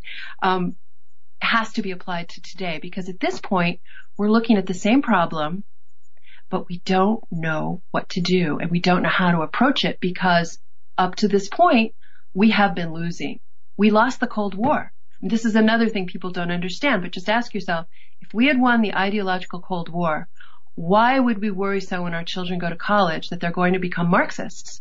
You can't have a pro-constitution student on a college campus. You can't have a speaker. How is that possibly a symbol of victory in the Cold War over communist Russia? It's not. It came here. It won. This is, this, these are the kinds of deceptions that we have essentially been very easily gulled by, and I, I as well, I'm not, I'm not special here. I'm just saying I've spent more time studying it so that you start to see things fall into place. Once you start to see them fall into place, it's amazing how many other things fall into place. And I just hope, I hope so much that people take the trouble to do this kind of historical homework because for one thing, I find it very fascinating. It is like detective stories, but it has this incredibly urgent application today so that we can actually triumph over this terrible, this terrible movement that is trying to take away our liberties, trying to take away our constitution, all the things that they promised to do in 1918, today, a hundred years later. Exactly, and and that that's quite quite the answer to the question. Uh, you know, are, are we seeing today the, the, the fruits of what, was planted back then? So, uh, exactly, and it's interesting. 1918 100 years now, 2018. Uh, the other aspect of this, or additional aspects of, of, of, what we're seeing as well. You wrote this past Sunday uh, a column that deals with the uh, uh political correctness. And uh, folks, go to dianawest.net. The link is in our program description. But check this article out. I was just I was just thrilled to see information unpublished from chapter 12 that you, that you posted um, on, on, your website. But it deals with the with the PC issue. It yeah. deals with, with with Islam is peace that that false narrative and everything that we're seeing that's wrong with all, our culture. Well, and our character, I guess, hence the subtitle of your book, yeah. is today. So uh, I mean, it, it, every, again, everything fits. It does fit, and it, I think that the realization starts to become clearer that so much of totalitarianism that we have been taught to look at overseas in these poor benighted countries that were taken over by the communists and so on, so much of the practices are here. And PC you mentioned is certainly part and parcel um, of these totalitarian practices, whereby our speech is controlled, whereby your thoughts are controlled, and these are these are Soviet, these are Marxist, these are the basics of the entire creed, and we we don't tend to link it up to Marxism. We tend to call it well PC, but PC is very much um, a non-description. It it does come out of this same drive. Um, one of the things I, I I put on my website over the weekend was an excerpt a friend of mine sent in, a reader, uh, reading a, a memoir of the Cultural Revolution by a Chinese woman who was describing this very profound moment when her mentor was was sadly communicating with her about the state of affairs in China during the Cultural Revolution, and where she said that even if it's a donkey, we have to call it a horse and I think that that really encapsulates a lot of what we go through in America. We have too have been conditioned to accept untruth as truth. And we fear breaking those taboos. And going back to Donald Trump's electoral success, he was a national charismatic figure who broke these taboos that had to have a huge part uh, uh, effect on his on his election. Someone who wasn't afraid. I think that this this is this was a profound moment and a profound lesson for us because I think we've become so afraid. How can that be? We don't have a gulag and yet we have the same kinds of social conditioning. And this is where you start to see the imposition of the ideology. In an earlier book, The Death of the Grown Up, I, I explain how that state, that sort of fallen state, which you might call infantile, someone who's afraid to stand up and have their own identity, actually makes us such targets for Islamic law because Islamic law is very much about controlling the individual's speech and of course beliefs and and and life as as a free speaking individual. It doesn't exist. The individual doesn't exist under Islam doesn't under exist under Marxism. And so these are the kinds of trends and, and terrible um, vectors that are coming through our society today that that again have this ancient provenance and certainly over the past century or so that we can document. And I would just add one other thought which I think is very fascinating that around 1990 there was a very important Soviet theorist named Arbatov who was giving a series of speeches in the United States where he's talking about Gorbachev's reforms, so-called, etc. You know, and he actually discussed the idea that he, that they were going to take away our concept of an enemy, that they were going to remove from our understanding of the world. They were what an enemy is, and that therefore this was um, sort of a a a, a a clever point to make that I think has come true because if they supposedly changed, then all of a sudden we don't have that that tension with the enemy, with the communist enemy. It's gone, supposedly. And it makes it makes our behavior, our rationales, our our our, our thoughts about the world, our role in it very difficult. And again, I think there, there's, there's any number of reasons to consider that in itself, the whole dissolution of the Soviet Union, a deception that we have to come to grips with, very difficult too. Um, but it, it, there's great evidence that things just simply shifted once again as they had done over decade after decade in varying ways. So these are just some of the things that we're, that we're being sort of buffeted by and and given our the situation in our education system equally undermined by communists going back a century not there were really weren't that many good old days even in our past in terms of communist infiltration of the schools and so on going back a century i find. Um, we're just not equipped. So it really is up to us citizens to equip ourselves. It's it, exactly. And, and to your last point uh, you you had written in your um, your your uh, thread. Our major secret weapon is to deprive you of an enemy. Of course, that is uh, attributed to Arbatov, right. um, and that that really depicts that one statement alone. We, we could spend an, an hour just dissecting that concept. And of course, what we saw with the supposed dissolution or the uh, dissolution of the Soviet Union and the removal of the, at least the perception of removing the enemy, um, which which is just um, um, not true. Uh, we only have a few minutes left.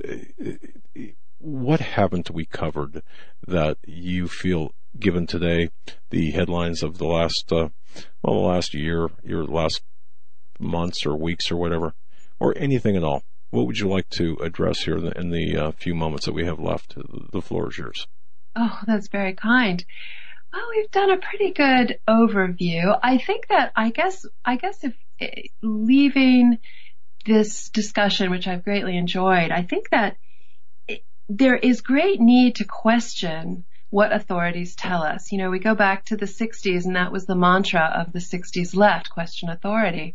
But it couldn't be more apt today. I mean, in terms of the authority at this point. I mean, we've seen the left embrace the institutions of authority that have been subverted, right? The FBI and the Justice Department and the CIA. We're not supposed to question authority. And yet it is essential that we do this because what we've seen is a tremendous departure from constitutional government.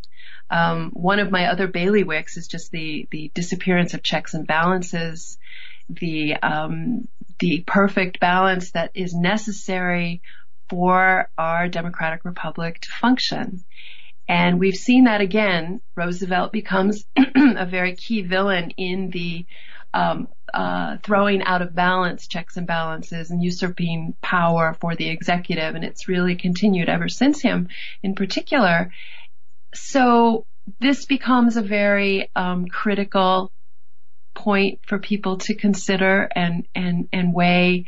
Um, that one is is is is very urgent. I don't know where that goes. You know, we we've just seen an omnibus bill pass. I mean, it's it's it's we're in a very we're in a very degraded state. We see the headlines of this week where um, the census is now supposed to take into account whether you're a citizen or not, and there's tremendous pushback on that, I mean, that to me, I'm so glad that the census is now going to take that into consideration, but consider a country, supposedly a country, whereby citizenship is now considered a racist question, um, some kind of white supremacist question, I don't know what. The, the characterizations are absolutely mad. But this again goes to this idea of post-nationalism, um, globalism, again, all of these harbingers of the Marxist project. So I guess that that would be another point to really drive home that there are connections to make and, and, and fighting to restore the context. I think that's another aspect of American betrayal that was very important for me because you would hear of or read of some kind of development that made no sense until you could fill in the context and understand the period. So it really puts a lot on on the individual to go back and study because we're just not learning we're just not learning what we need to know to remain free citizens. Wow. I'll, I'll tell you what I, I, certainly agree with your your statement uh, that this i believe this was a good beginning a good opening a good overview of much more that we i really think that we have to address and you're the person really i believe uh, that has the most authority, the, the most factual, uh, uh, your investigative research that, that's contained within American, within American betrayal, uh, and the rebuttal and, and your columns at, at dianawest.net. Uh, you're just the person to do just that. And I think we need you. Hopefully you're open to coming back and to getting, uh, as we see headlines develop and things happen, to come oh, back and to, okay. Yes, thank you very much. Good. I would love to. All right. Well, it, it certainly has been a, a, very distinct pleasure and an honor to speak with you and to, to, be able to spend this time together. It was a very generous gift of your time tonight, and we are going to uh, promote. We'll be promoting your book uh, throughout uh, tonight and all throughout this week, and and well, as, for, as long as I'm sucking air, because I think by far this is the best best work on uh, really what we're seeing today and the history behind that. So we really appreciate your time. And, oh, uh, thank you so much. I've enjoyed it greatly. Thank you. Thank you. All right.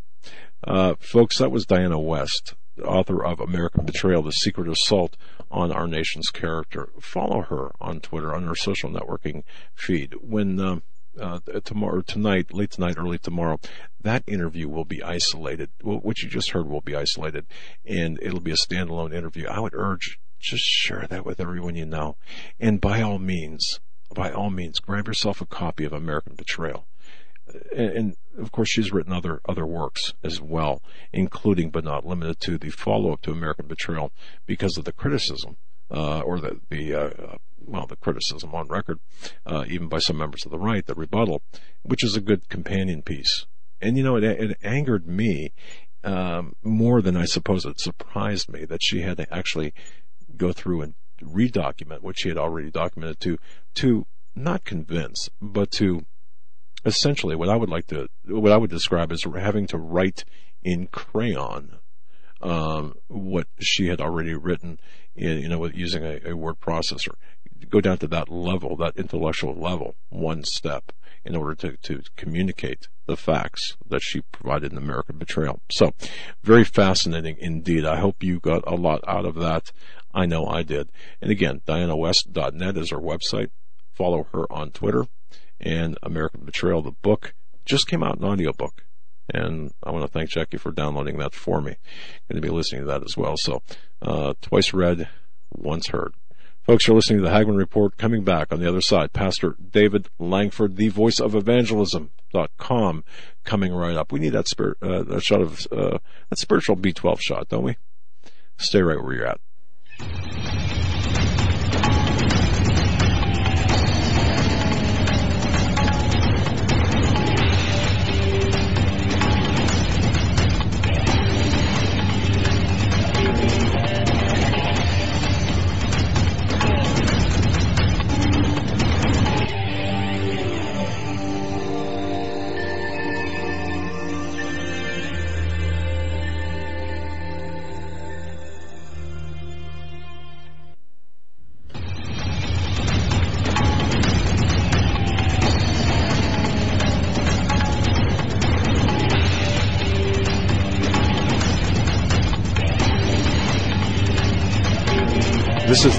Report for today. It is Wednesday, March 28th, 2018. Joe Hagmann's 35th birthday. Actually, my son's 35th birthday.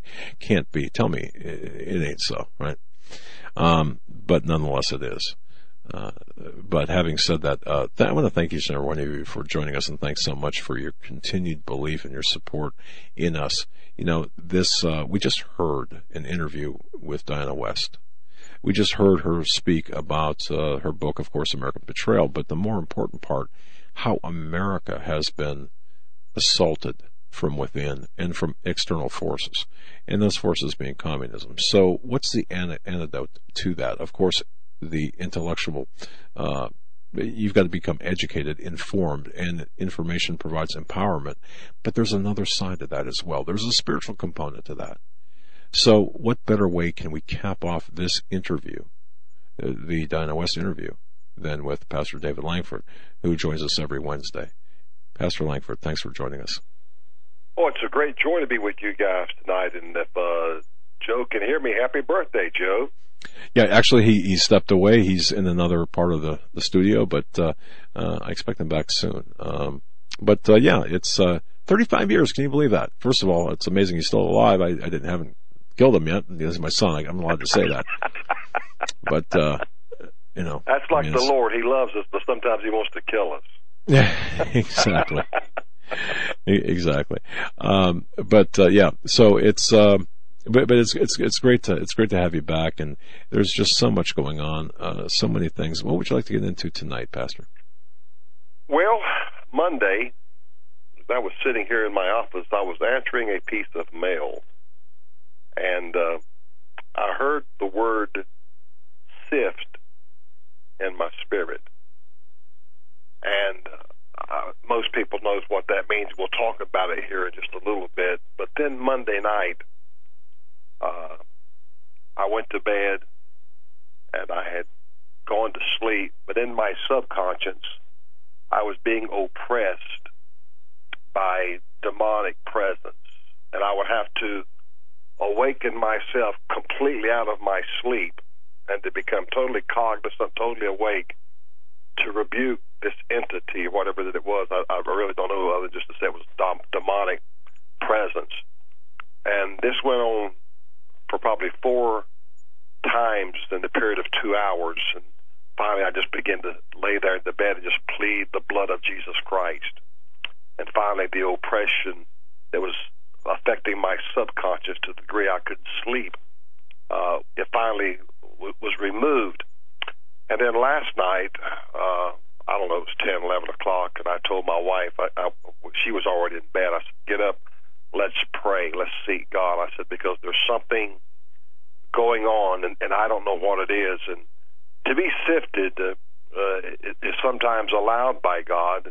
It's the will of God, and to be sifted can be a very uh, arduous and difficult phase of our lives to go through. And I was lying there in the bed telling her that I believe we are all, if we are not already have entered into, we're going to enter into a time of sifting. And not only for our personal lives, because that's how God's going to prove our genuine love for Him. But I said, I also believe it's going to be applicable to our nation. Uh, we've talked about this now for weeks. One of, two of the YouTube videos I did, I talked about Cyrus, a type of Donald Trump, and Isaiah chapter 45, verses 3, uh, the garbage truck time disposal. But tonight, as I was listening to the Baier Report, 6 o'clock Fox News, Peter Doocy was uh, doing the commentating on this particular scenario wherein they've only been using 27 agents, FBI agents, to go through the documents and look through them, and they were grumbling about the length of the time it was taking. So he agreed to double it from 27 to 54, and he used the word, we have to accelerate sifting through this. I told my wife, I said, and I paused, I said, come here, listen to this. They are talking about in the Department of Justice and the FBI sifting through this stuff. I said, I don't believe they realize exactly what's taking place or what they're even saying. But we are most familiar with that statement in uh, Luke 22, beginning at verse 31. And the Lord said, Simon, Simon, behold, Satan hath desired to have you, that he may sift you as wheat. But I have prayed for thee that thy faith fail not. And when thou art converted, strengthen thy brethren. And he said unto him, Lord, I am ready to go with thee both into prison and to death. And he said, I tell thee, Peter, the cock shall not crow this day before thou shalt thrice deny that thou knowest me. And many years ago, I exegeted that passage of Scripture. And when he said, Behold, Satan hath desired to have you, he was telling Peter that Satan has exceedingly demanded that I give him your soul, and he that he may sift you as wheat. And of course, uh, Strong's exhaustive concordance says to sift means to prove by trials. Uh, Thayer's Greek lexicon says it is a, a figure of speech by inward agitation to try one's faith to the verge of almost overthrow. And this is what's going to happen to some people. Uh, regretfully, tonight, I, I hate to say this, there'll be those whose faith will be so agitated they will be overthrown. That doesn't mean loss. Peter's faith was overthrown. He was tested. As I said, the Greek says that Satan exceedingly demanded of the Lord Jesus Christ that he give him Peter's soul. But Jesus said, Peter, I have prayed for thee that thy faith fail not, and when thou art converted, strengthen thy brethren. His faith was tested. He, as you've heard me say, Uh, he he broke the doctrine of confession. In Matthew 10, uh, 32, 33, Jesus said, Whosoever therefore shall confess me before men, him will I confess also before my Father which is in heaven. But whosoever therefore shall deny me before men, him will I deny also before my Father which is in heaven. So that was a doctrine that Christ had established, the doctrine of confession.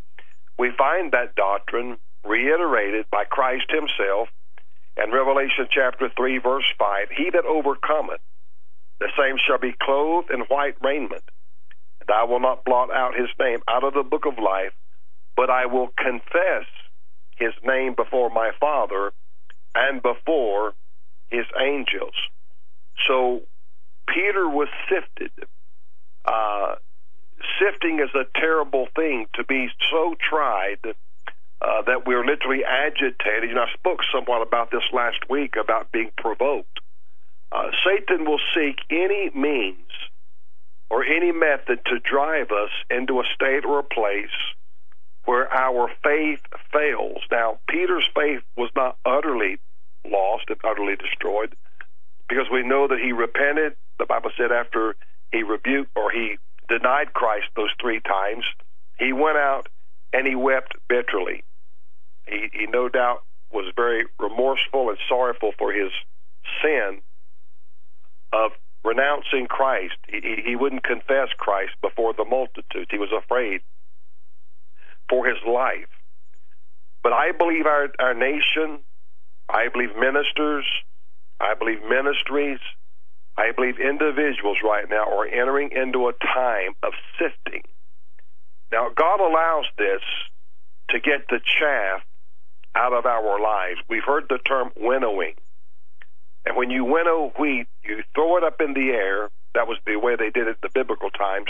They would throw the wheat up in the air, and the wind would drive the chaff away from the wheat and would separate it.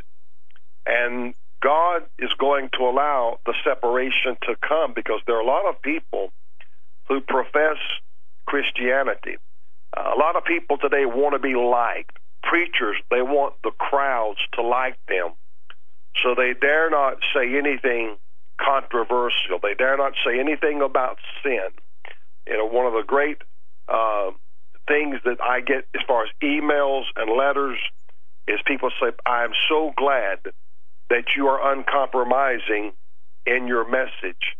I had a lady uh, wrote me a card today, and she said, "You are minister ministering to me more and more encouragement to me than my church pastor where I attend." And it's very humbling to hear those kind of statements, but I know that's the state of the church. The Bible talks about this also in, in, a, in an Old Testament perspective in Psalms chapter 1. David said, Blessed is the man that walketh not in the counsel of the ungodly, nor standeth in the way of sinners, nor sitteth in the seat of the scornful. But his delight is in the law or the word of God, and in his word or his law doth he meditate day and night. God's people keep their minds and their sanity by hiding God's word in their heart. David said in Psalms 119, 11, Thy word have I hid in my heart that I might not sin against thee. He said in Psalms 119, Now wherewith shall a young man cleanse his way? He answered by saying, By taking heed thereto according to his word. Back in Psalms 1, verse 3, David said, And he, the man that meditates on the word of God day and night, he shall be like a tree planted by the rivers of water that bringeth forth his fruit in his season his leaf also shall not wither. Whatsoever he doeth shall prosper. The ungodly.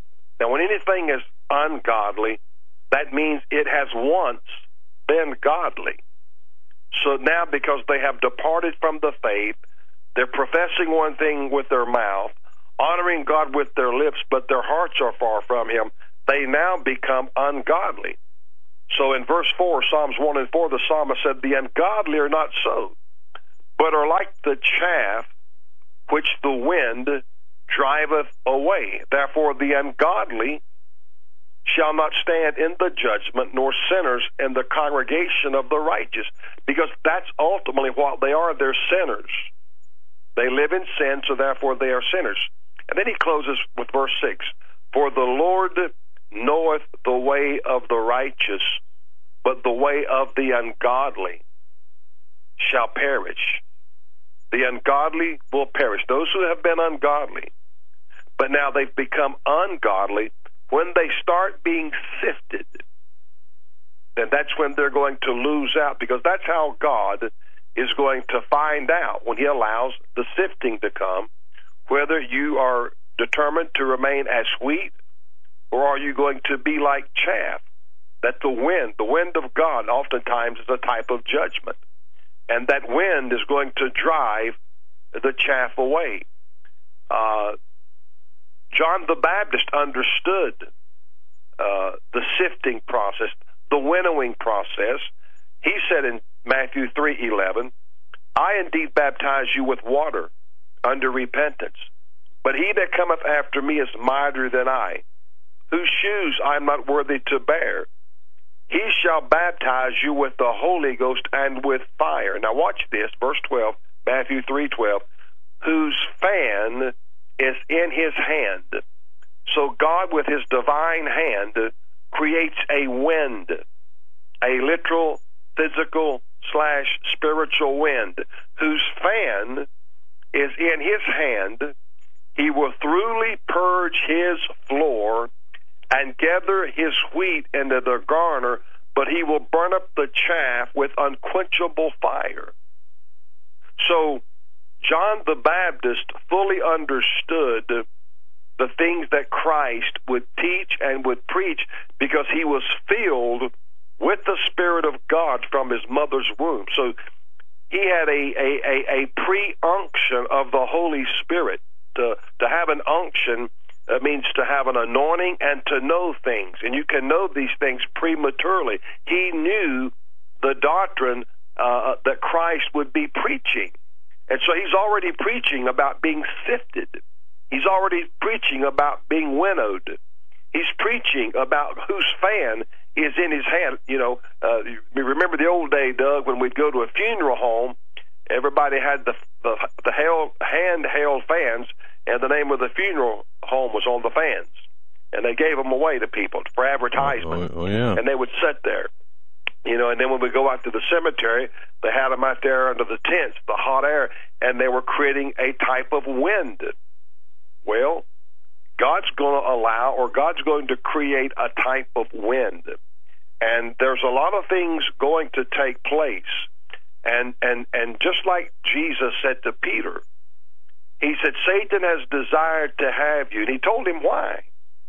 He said that he may sift you as wheat Satan wants us to become the chaff, that part that is worthless and useless.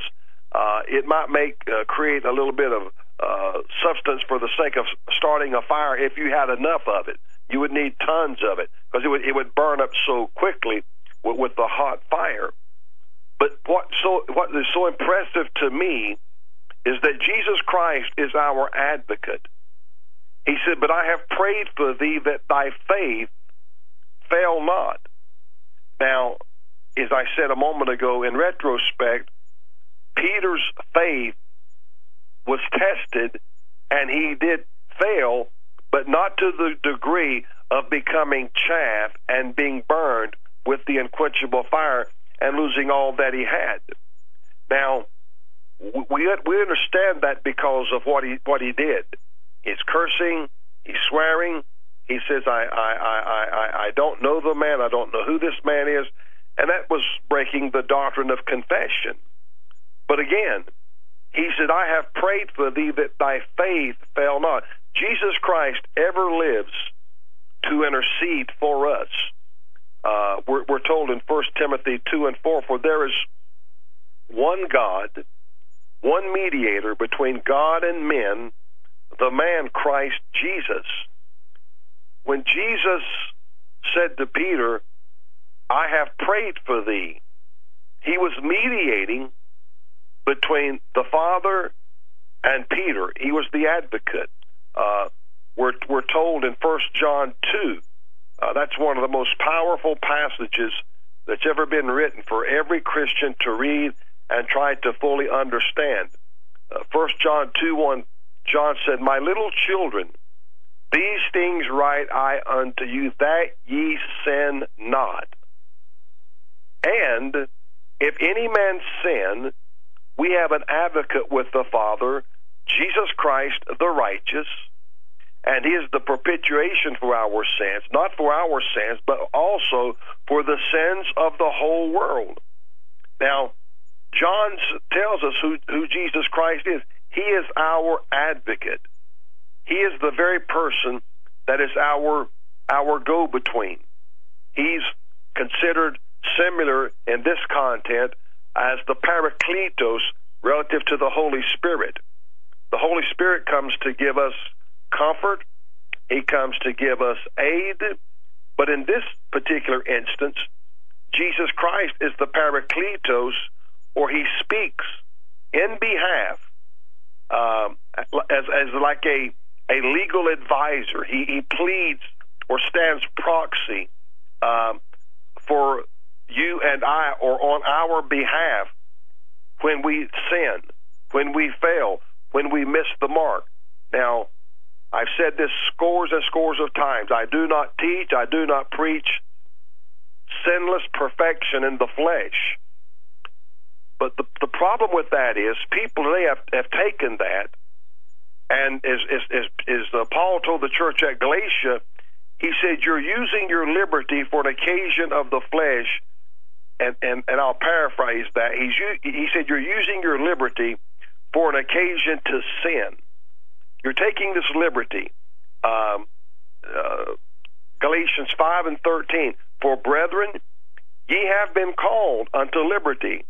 Only use not liberty for an occasion to the flesh or an occasion to sin, but by love serve one another. So people, you know, want to take this liberty of grace, and we preach, you know, such a monumental grace, and it is a monumental grace. It is unfathomable grace. But we've taken this great grace and we've tried to use it as a license to sin. I, I hear this statement all the time. We are all sinners saved by grace. That is a fraudulent statement. Once a sinner is saved, he's no longer a sinner. He's a Christian.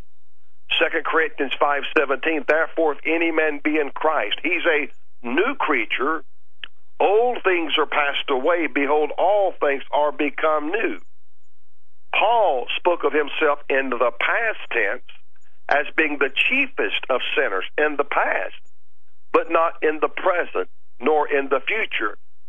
We know we sometimes stumble. We know sometimes we fall. That's why we have a mediator. That's why we have an advocate.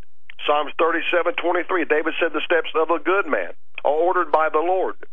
Though he fall, he shall not be utterly cast down, for the Lord upholdeth him with his hand. I have been young and now am old, yet have I never seen the righteous forsaken, nor his seed begging bread eh, you know, people today are looking for an excuse to fail. They're looking for an excuse to sin. They're always uh, pointing their finger at this situation, that situation.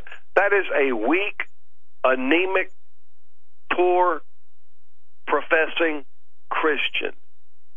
When I miss the mark, it doesn't do me personally any good to blame my wife or to blame someone or to blame a circumstance. I have to take responsibility for my own actions. It's called discipleship, and the root word is discipline. I have to remain disciplined in my life. And when people lose their discipline, and we've witnessed that, and the the FBI, uh, these these text messages, these adulterous affairs, uh, you know, I wouldn't even watch Hannity Monday night. The reason I wouldn't watch him because all he all he wanted to talk about was this porn star and this sodomite uh, Anderson Cooper. Now, what what can a porn star and a sodomite say that somehow is going to help me as a Christian. And if any Christian person watched that, you need to ask God to forgive you for watching that. I don't want a porn star who sees nothing wrong with sleeping with just strange men for the sake of money. I don't want a sodomite trying to tell me anything about the news when they don't even understand their own sexuality. And what little bit I heard, th- this was just nothing but wicked, nefarious uh, garbage and talk. And it's at the end of the day, it's what the Bible said: the love of money is the root of all evil.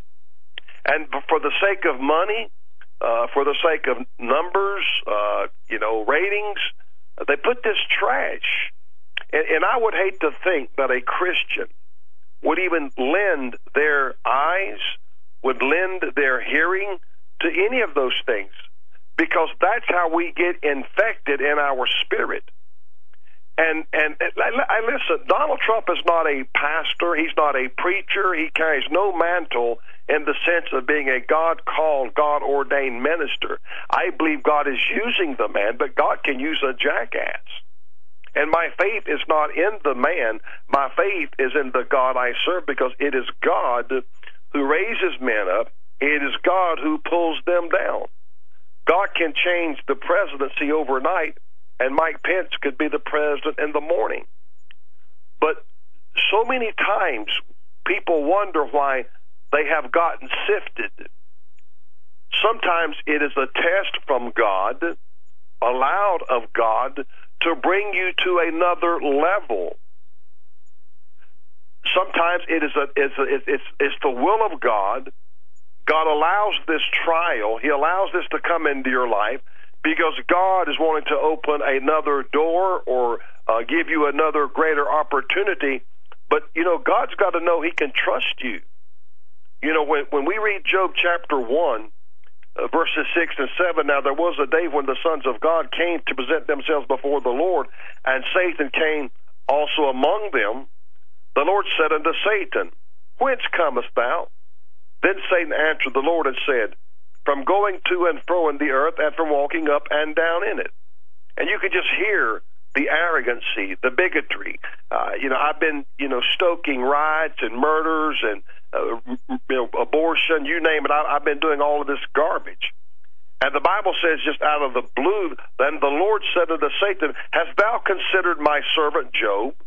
There is none like unto him in the earth, a perfect and an upright man, one that feareth God and escheweth or stays away from evil. Then Satan answered the Lord and said, Doth Job fear God for naught? Has not thou made a hedge about him and about his house? and about all that he hath on every side. Thou hast blessed the work of his hands, and his substance is increased in the land. But put forth thine hand now, and touch all that he hath, and he will curse thee to thy face. So God suffered the devil to sift wheat, uh, to sift Job like wheat, and he went out and he destroyed everything that Job had, but he had no success. And then Satan goes back the second time in the second chapter of the book of Job, and he's making another appeal.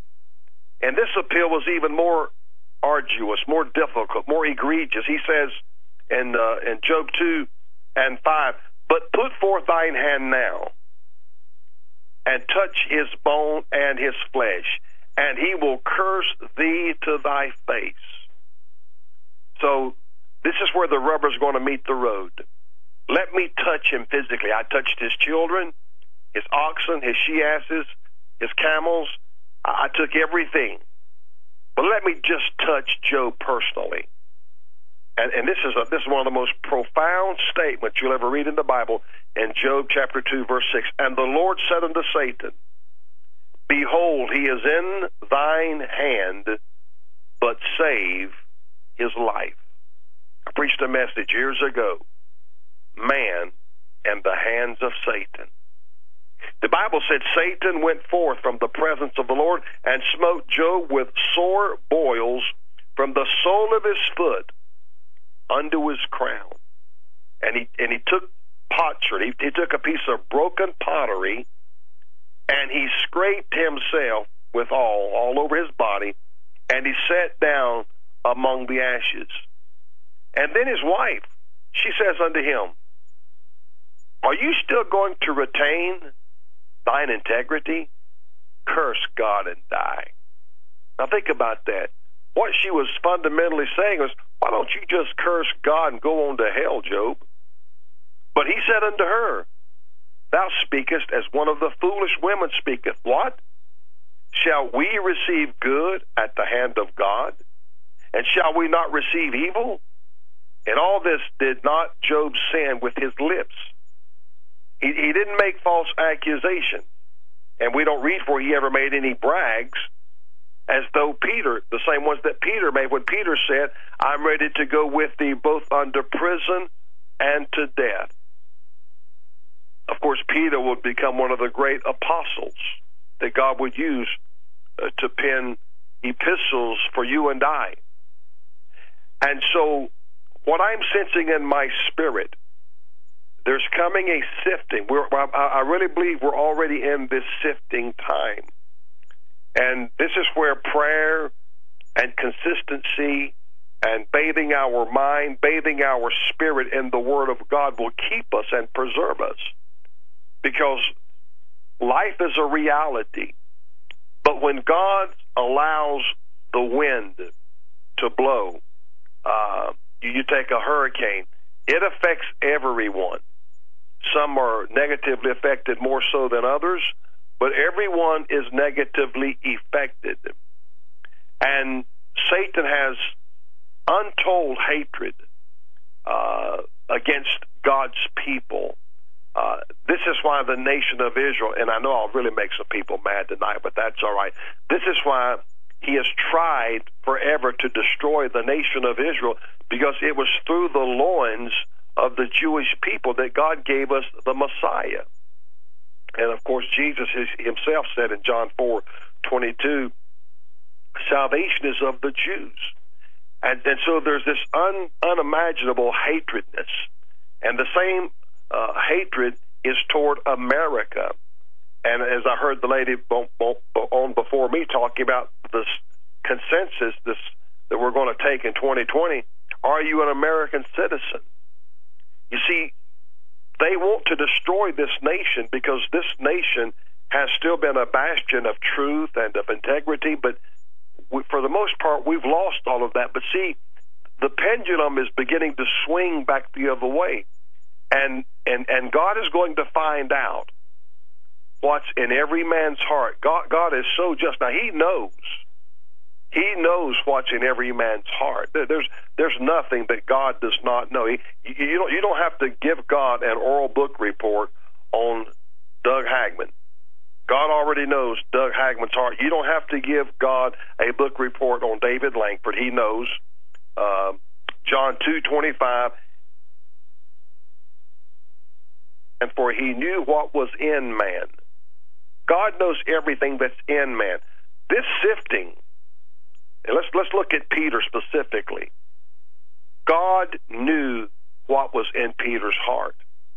He knew his instability or, or, or uh, his unstableness. He knew that. The sifting was not for the sake of destroying Peter. His sifting was for the sake of Peter coming to understand who he was, where his weaknesses was. Now, we know that uh, three times, three times, Peter denied Jesus Christ. And of course, the last time he's cursing and he's swearing. I don't know the man, don't know, have an idea who he is. And at the last, he's he's finally cursing and swearing to the to the degree that I don't know this man, and and as soon as he says it the third time, the rooster crows, and then Peter remembered the words of the Lord. That's why when you go back to the 21st chapter of John, Jesus asked Peter three times, Do you love me? Now, why was he doing that? That love that, that supreme love was negating those three denials of Christ. He he was trying to heal the the wound, uh, and no doubt Peter, if I, I I surmise, was struggling to forgive himself. He couldn't. He still couldn't believe he had did what he what he did. He just he just couldn't believe he actually denied Christ to that degree. But Jesus was breaking that doubt. He was breaking that uh, lack of I don't want to use the word self confidence or, or lack of confidence in, in himself as as he had failed God, but he was reassuring Peter, I still love you. Nothing has changed. You know, when we when we miss the mark, when we fail God, God's love does not change. What we allow the devil to do is to lie to us and say, see there, now God doesn't love you anymore. Or because you have failed God, God's leaving you. Uh, the whole time that I lived a life uh, as a backslidden sinner away from God, uh, drinking more liquor than a, a gasoline tanker could carry down a road, you know, I was out of relationship with God. But I, I, I, I, when I came back to Christ, I never let those things hold me hostage. Because whom the Son has set free is free indeed. So those three times with rapidity, he would say to Peter, Do you love me? And, and Peter said, Yea, Lord, thou knowest that I love thee. He said, Feed my sheep. And of course, he, he did it the third time. Simon, son of Jonah, lovest thou me? And Peter was grieved because he had said it, the Bible said, the third time. Lovest thou me? And he said unto him, Lord, thou knowest all things. Well, how could Peter say you know all things?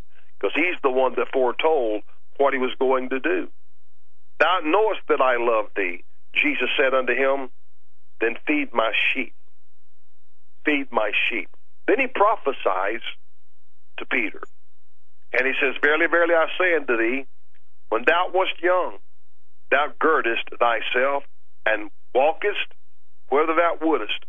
But when thou shalt be old, thou shalt stretch forth thy hands, and another shall gird thee and carry thee whither thou wouldest not. What was he talking about? He was talking about there would be a day when Peter would would have to uh, have someone else gird him because they were going to take him to his death, to his crucifixion. And of course, we all know the story that how he said, I'm not worthy to be crucified like my Lord. He said, Crucify me upside down. Now, the angel of the Lord understood the prophecy in Acts chapter 12. I want to share, I want to, I want to tie all this together tonight. Acts chapter 12. Now, about that time, Herod the king stretched forth his hands to vex certain of the church. Satan is always seeking to vex us, and he uses people, institutions, whatever, to vex us. And he killed James, the brother of John, with the sword. And because he saw it pleased the Jews, he proceeded further to take Peter also. Then were the days of unleavened bread, or Passover. And when he had apprehended him, he put him in prison, delivered him to four quaternions of soldiers to keep him, intending after Easter to bring him forth to the people. Peter therefore was kept in prison, but prayer was made without ceasing of the church unto God for him. So the world is celebrating Easter. I got a a, a letter from a lady the other day. She was rebuke, rebuking me, and she didn't even know the word Easter was in the Bible. But Yeah, she's rebuking me, but it's in the scriptures. But it, the Bible is telling us about the paganism. But it, but it, it tells us before it mentions the paganism, what they were actually keeping were the days of unleavened bread.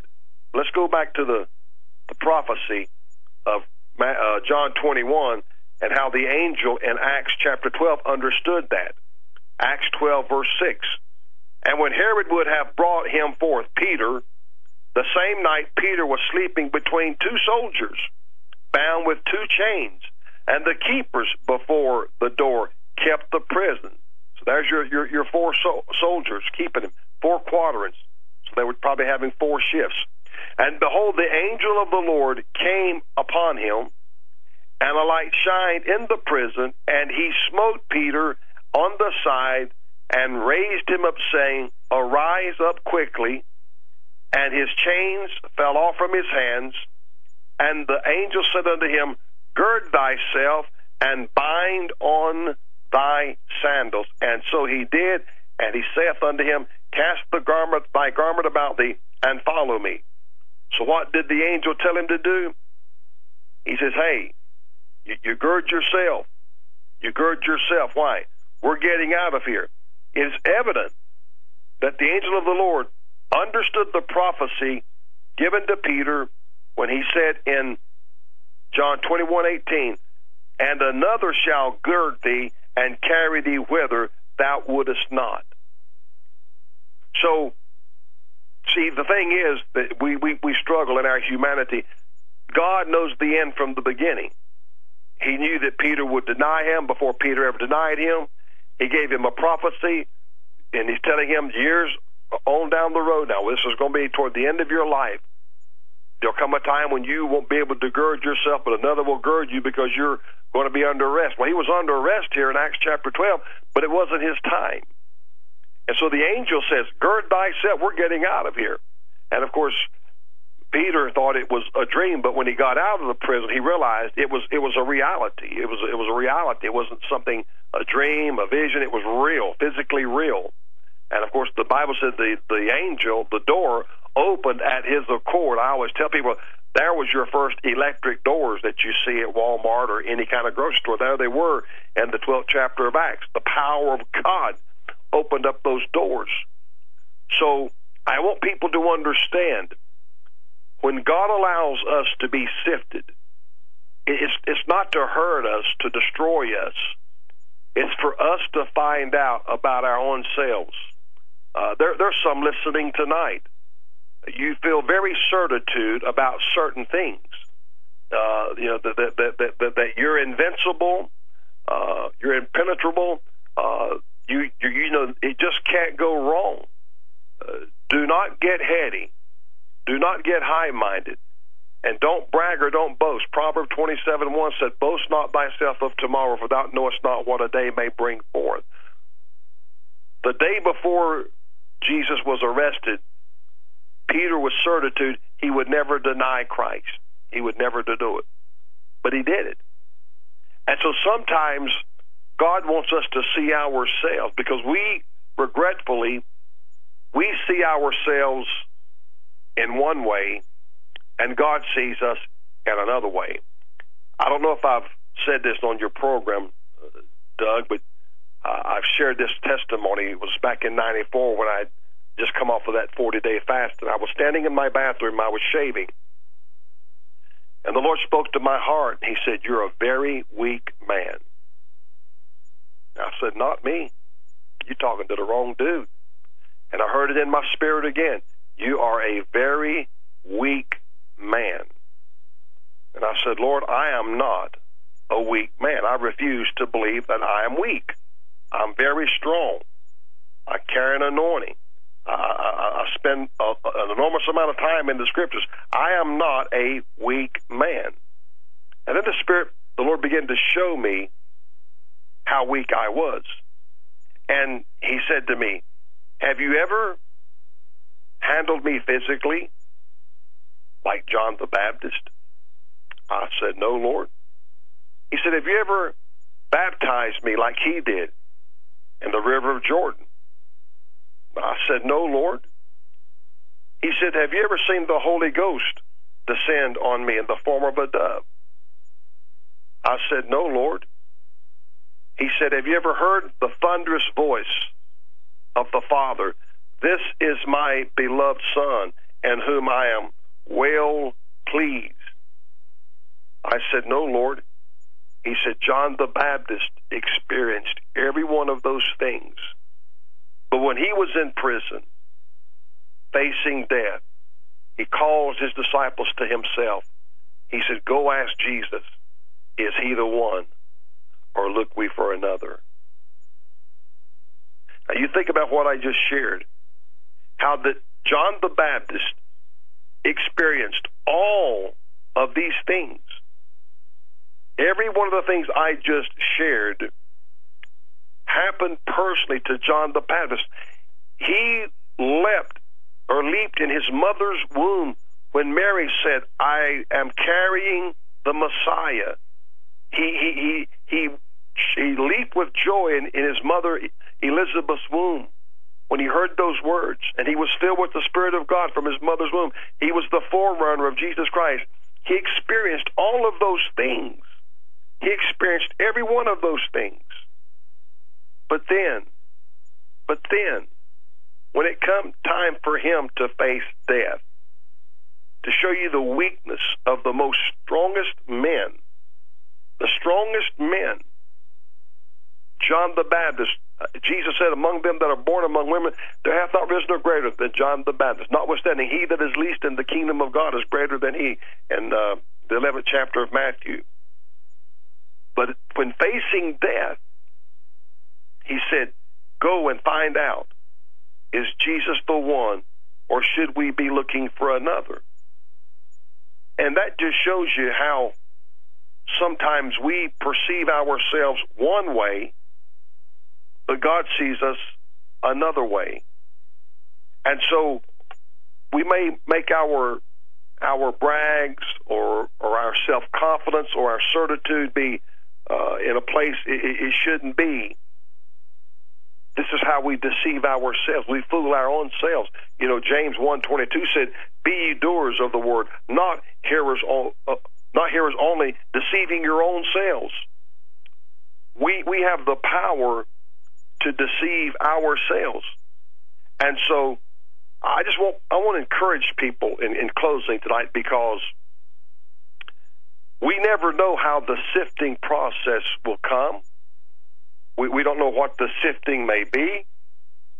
It may not have anything to do directly as touching you physically, but someone close to you, something that you are associated with, something that you are a part of, may be injured, harmed, or something of that nature.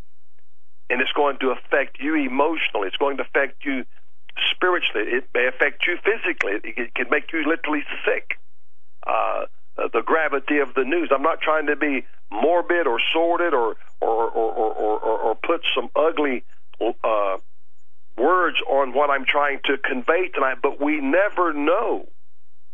We never know what the devil is plotting and how he is seeking uh, to to deceive us, to manipulate us. I was when I was in Dallas. We, my wife and I, had dinner with a couple, uh, Stephen and and Jasmine Wood, and uh, they wanted to take take us out to dinner uh, for my belated birthday, and I was sitting there talking to Stephen directly, and my wife was talking to Jasmine, and I was sharing with Stephen. I said, Stephen, don't ever think I don't consider my life, my lifestyle, and how I handle myself.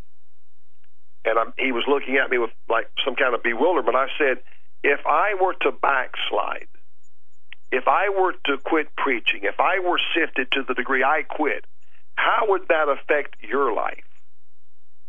How would it affect other people's lives?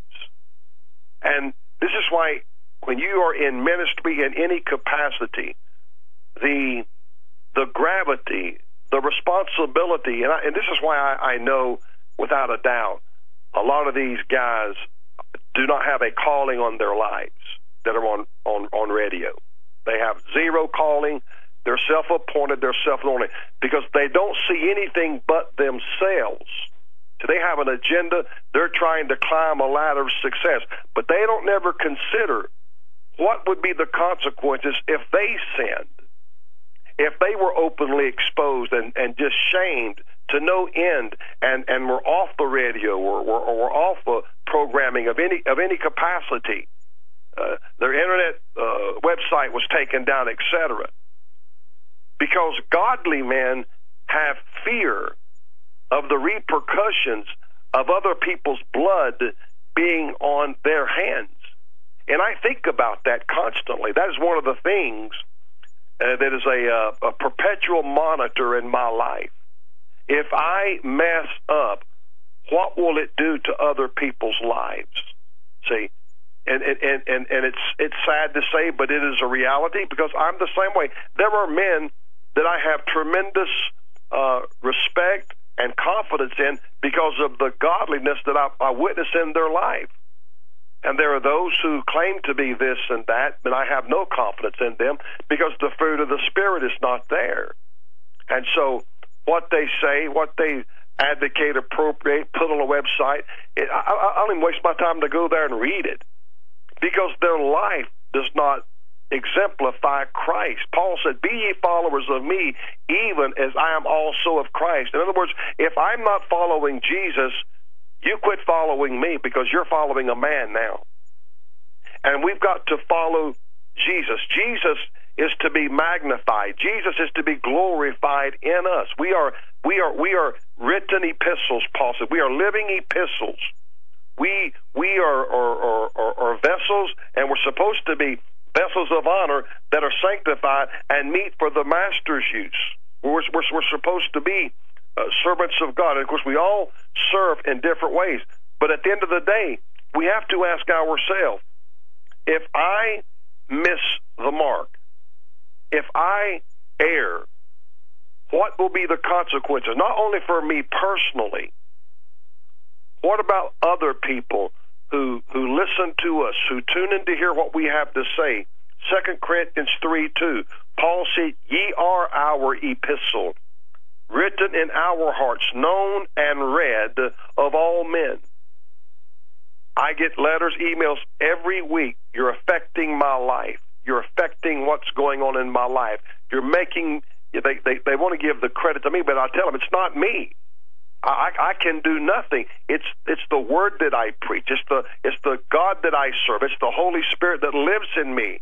And see, don't think Satan will not come to sift you, to destroy you, to make you ineffective. And as I said last week, Satan will provoke you. I, I, listen, we are all carnal human beings. We have our pattern of lifestyle. We we have, you know, I have my own way of uh, taking my shower, then I do my shaving, then I brush my teeth, then I blow dry my hair. We, we all have our method of how we live our lives, and the devil sees that pattern of consistency. But then all of a sudden he starts plotting.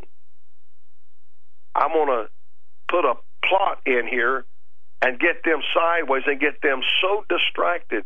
And as I said, God sometimes will allow that to happen. Now, God does not tempt us. Let no man say when he is tempted, I am tempted of God, for God cannot be tempted with evil, neither tempteth he any man, but every man is tempted when he's drawn away of his own lust and enticed. And when lust hath conceived it, bringeth forth sin. Sin, when it is finished, bringeth forth death. That's uh, James chapter 1, verses 12, 13, and 14. God doesn't tempt us, but God will allow us to be sifted because remember, He made it clear. He said, Satan hath desired to have you. And as I said, when I went back and, and, and read that under the Greek, uh, studied it out, God, Jesus Christ, and the devil were having this conversation, and Satan was demanding, Jesus, give me his soul. Give me his soul. But Jesus wouldn't give him his soul. He didn't say you're not going to fail because he did fail, but he said, I have prayed for thee and when thou art converted, which is a, which is a type of saying, you're going to fall. You know, but I pray that your faith fail not. What did he mean by that? That it would utterly fail to the degree like Judas Iscariot, and you go out and you hang yourself. There, there are those who have missed the mark of God and who could not handle the guilt, who could not handle the condemnation, and they go out and they do something dangerous, they do something crazy. That's why Romans 8 1 says, There is therefore now no condemnation to them that are in Christ Jesus, who walk not after the flesh, but after the Spirit. For the law of the Spirit of life in Christ Jesus hath made me free from the law of sin and of death. That is not the Mosaic law. That is the law of sin. That's the curse of sin and the curse of death. But the law of the Spirit of life through the resurrection of Jesus Christ gives us that that power, that ability that we can walk the walk, we can talk the talk. And then if we do fail, we don't quit. We don't stop. We get on our knees. We ask God to forgive us. God restore us. David said, He restoreth my soul in Psalms 23. God is a God of restoration. You know, as I said, I think it was last week, he said, none is lost but the son of perdition. He doesn't want to lose anybody. Uh, Second Peter 3 9, the Lord is not slack concerning his promises, as some men count slackness, but is long suffering to usward, not willing that any should perish, but that all should come back to repentance. I personally believe Judas Iscariot could have repented. I do. But the guilt, the condemnation drove him to commit suicide. But Peter sinned just as grievously, but he went out he wept bitterly. His his weeping and bitterness was, was remorse and sorrow. I, I've sinned. And so everybody handles it differently. And uh, I, I just want to encourage people because I, I really feel in my spirit Monday that I heard the word sift. And, and I know that can put fear and consternation and, and maybe an element of anxiety, but that's not what God wants you to have. He wants you to come forth as pure gold. Job said, After I've been tried, I'm going to come forth as gold. I know I'm being tried. There's a reason for that. And of course, in the end, God multiplied double everything that Job had. Why? Because Job stayed faithful in spite of it. And if and if those of you listening tonight will just stay faithful, just stay the course, you know, just be faithful in the little things. Just be steady. You know, God's not expecting you to, uh, you know, take down mountains and aircraft carriers and battleships. Just stay faithful when the times get tough, and God will reward faithfulness. That's all He ever asked. You got to be faithful. That's what He said in, in Matthew 20, 25, 23. Well done, thou good and faithful servant. Thou hast been faithful over a few things. I will make thee ruler over many. Enter thou into the joy of the Lord. He said, You have been faithful over a few things. That tells me I will not always be faithful over everything, but I have been faithful over a few things. And that's all God expects out of all of us. And I just pray tonight that uh, maybe they, I would encourage you to, to go back and read uh, Luke 22, uh, Peter's life and then then look at the great anointing on his life in Acts chapter two, and how he preached that great message following Pentecost, and three thousand people gave their life to Jesus, and they were for the most part Jewish people who repented and, and came to know Christ as their Lord and their Savior. Amen. So, mm. Joe, Doug, I hope we've encouraged somebody along the way tonight. I, I think so. Definitely a, to be sifted, a time of sifting and the acceleration of the sifting what a message, uh, Pastor Lankford, and, and, what, what a timely message indeed. Uh, if I can just ask, we only have about two minutes left. You had a reference to Easter, of course, and, and I know this is a time of year when people will say, well, that's a pagan holiday. Well, we, we are celebrating Resurrection Sunday. Amen. That I, I would always, when I was pastoring, I always told my staff, musicians, singers, anybody that would ever be on the stage, on the pulpit, have a microphone in their hand, I said, don't ever use the word Easter. That's paganism. Right. I said, if you're going to reference that, always use the word that we celebrate as Christians, the resurrection. Correct. That's resurrection. where the emphasis should be. So yeah, that'll be Sunday. Right. Okay, Re- Resurrection Day. I'm sorry, I, I, said Resurrection Sunday, but Resurrection Day. The yeah, resurrection. I mean, it varies. You know, it changes from year to year, and that's right. because of the uh, the Jewish feast holidays. I should say feast days, not holidays. Feast days, and it changes. Some months it's in March. Uh, some years it's in April. Uh, this year, uh, of all times, the fall of April, the first April Fools will be the devil trying to make uh, a joke out of that. But hey, he knows that Jesus was resurrected. That's why he ever lives to make intercession for the redeemed. Amen. Amen. Pa- Pastor David Lankford, the voice of evangelism.com. Pastor Lankford, thank you so very much again for your gracious gift of time and, and your very powerful message. And I know that it, it, uh, uh, I know that it resonated in many hearts tonight. So thank you. Really well, God bless you, and you guys have a wonderful week. And Lord willing, we'll see you next week in the Lord. Amen. All right. Thank All right. you. God bless you. Have a wonderful night. Bye bye. All right. Bye bye. Wow, what a powerful program tonight. That was Pastor David Lankford, the voice of evangelism.com prior to, to that. And by the way, the very well needed, much needed, uh, shot of, uh, a spiritual shot of, of, a B12 shot of spiritual, uh, uh, insight. And, um, given the headlines of today, and isn't it interesting too how he mentioned the, uh, the, the time of sifting and the acceleration of, of the sifting through in that case, the documents. How all of this is coming together. Time disposal. Remember the uh, sermon from a couple of weeks ago. So all of these things are connecting, coming to seemingly coming to a head, and that's what we're seeing today. So uh, a very powerful, in my view, a powerful program tonight. Don't forget, folks, tune in to my radio show in the morning, nine o'clock, nine to ten Eastern time on BTR. I've got notifications that, gee, I was notified. Well, it, um, I'll, I'll, look into that, but uh, for both for all programs on the Blog Talk Radio Network, if you just click follow I, I think it's follow us, follow me, follow the show, whatever it is. There's a button there to follow, and that that the only thing that uh, that does is allows you the notification of when a new show is posted or a new show is coming. So do that for the Hagmann Report, all three shows, and then of course uh, follow us. Uh, uh, in addition to that, follow us on our social networking platform, and then tomorrow night on the Hagmann Report again, 7 to 10 p.m. Eastern Time. So all of this combined, my goodness, we, uh, yeah, two pieces of information. Yeah. One, uh, Alex Jones is reporting that the deep state detained InfoWars correspondent Ted Malloch um, in London and questioned him about his relationship with uh, President Trump and the and Russia.